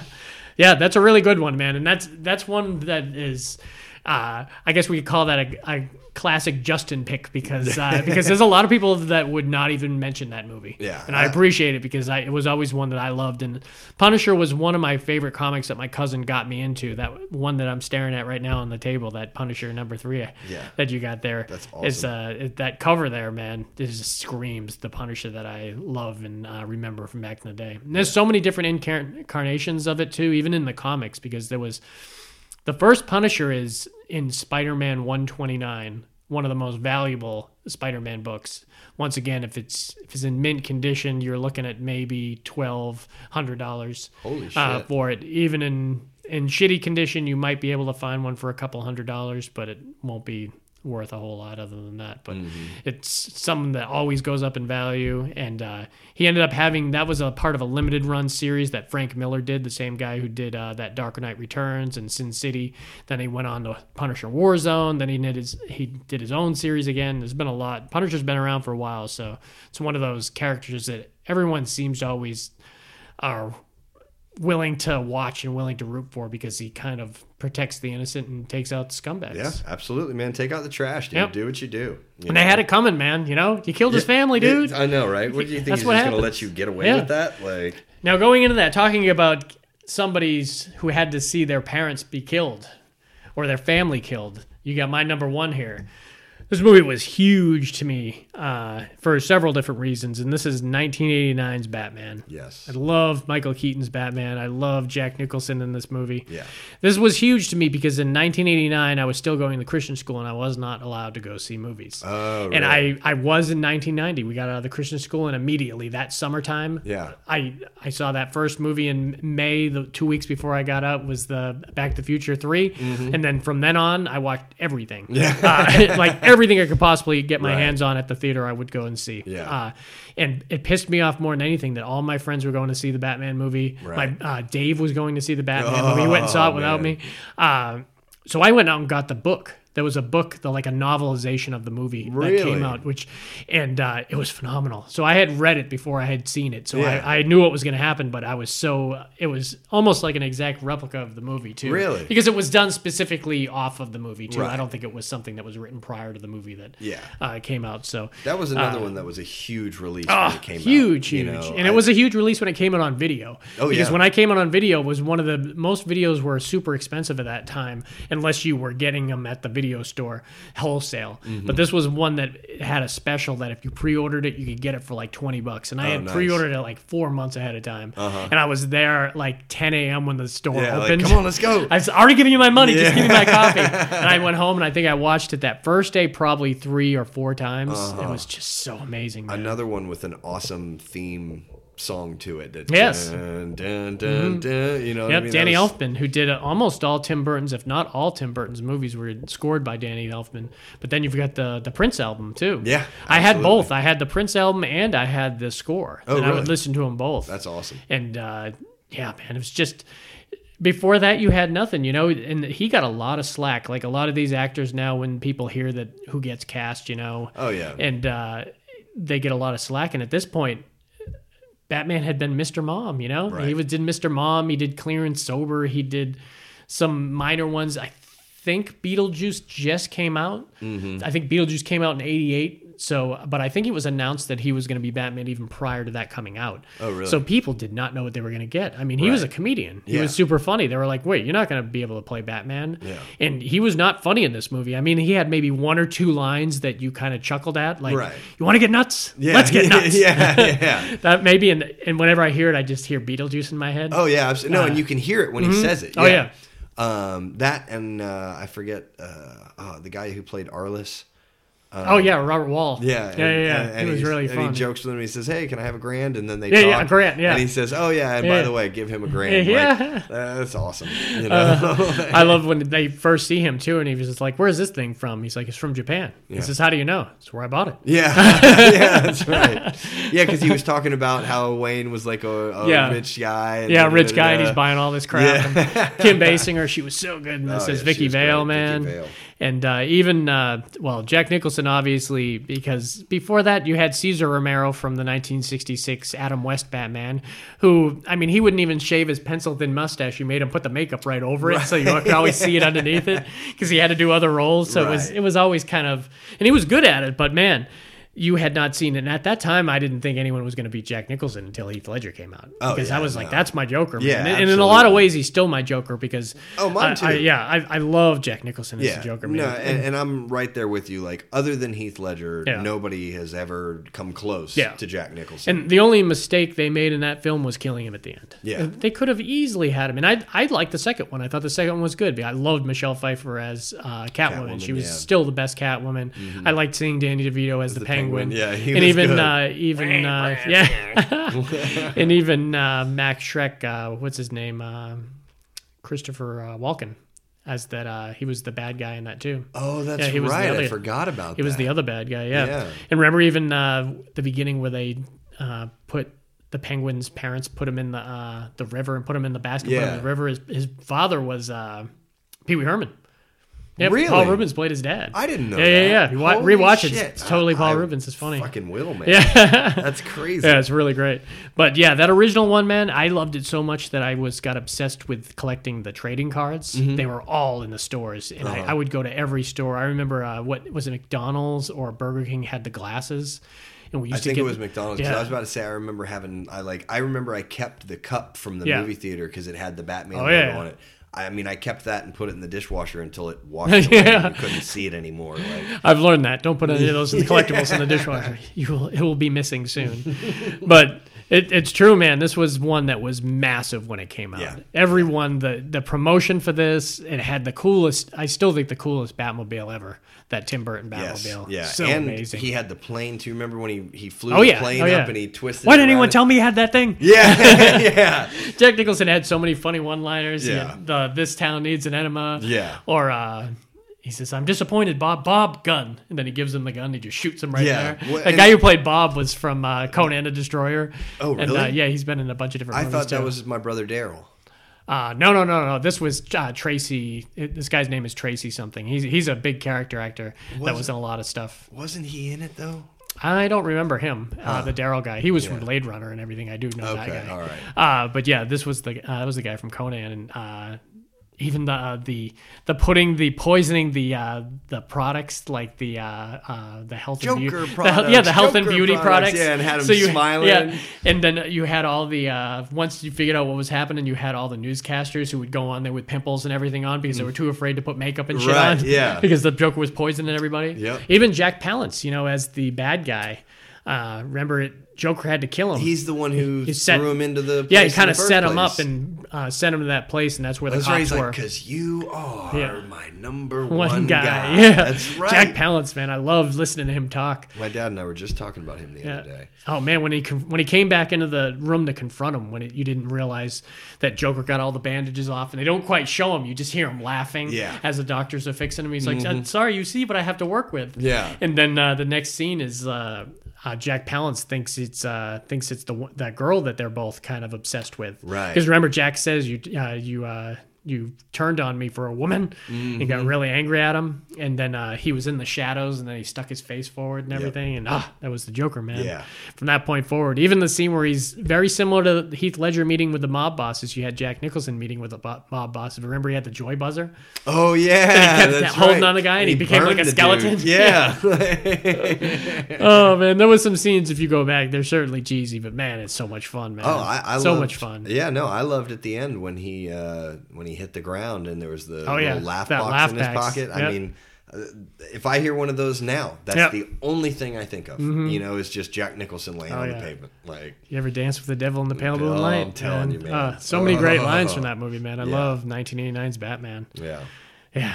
All right, so that's our top five here, man. Like I said, man, we could easily come back and do another one because I love superhero movies, and uh, they're just they're coming out so much now too. oh yeah, left and right. And and people are branching off. There's like Image Comics that are making different uh, images. The people that make Spawn, and they've got a couple of the series that I follow right now that are going to be huge. People don't. People listening to the pod, you don't know what Saga is, but Saga is like one of the biggest comic books in the world right now. Oh, wow. With Image Comics, and I have a number one uh, that's been CGC rated, like a top rated one that's worth about four hundred dollars that I'm Hell that I'm holding on to because when it's announced to become a movie, it's going to go up to a grand. Oh, hell Because yeah, it's a dude. really phenomenal, uh, kind of almost X-rated superhero kind of uh, comic that everyone is obsessed with right Hell now. Hell yeah, But- get the first NC-17 yeah, yeah. superhero movie. Well, yeah, really, what uh, has to happen is like HBO needs to pick it up or something like that and do a series for it. Netflix will do it. Oh yeah, man, they'll they'll jump on. Netflix will buy anything. Yeah, we're gonna be trying to sell them our uh, summer flick next year. Yeah, See if they buy it from us. That's not a bad idea. They No, might buy that from hell us. Yeah, Yeah. fuck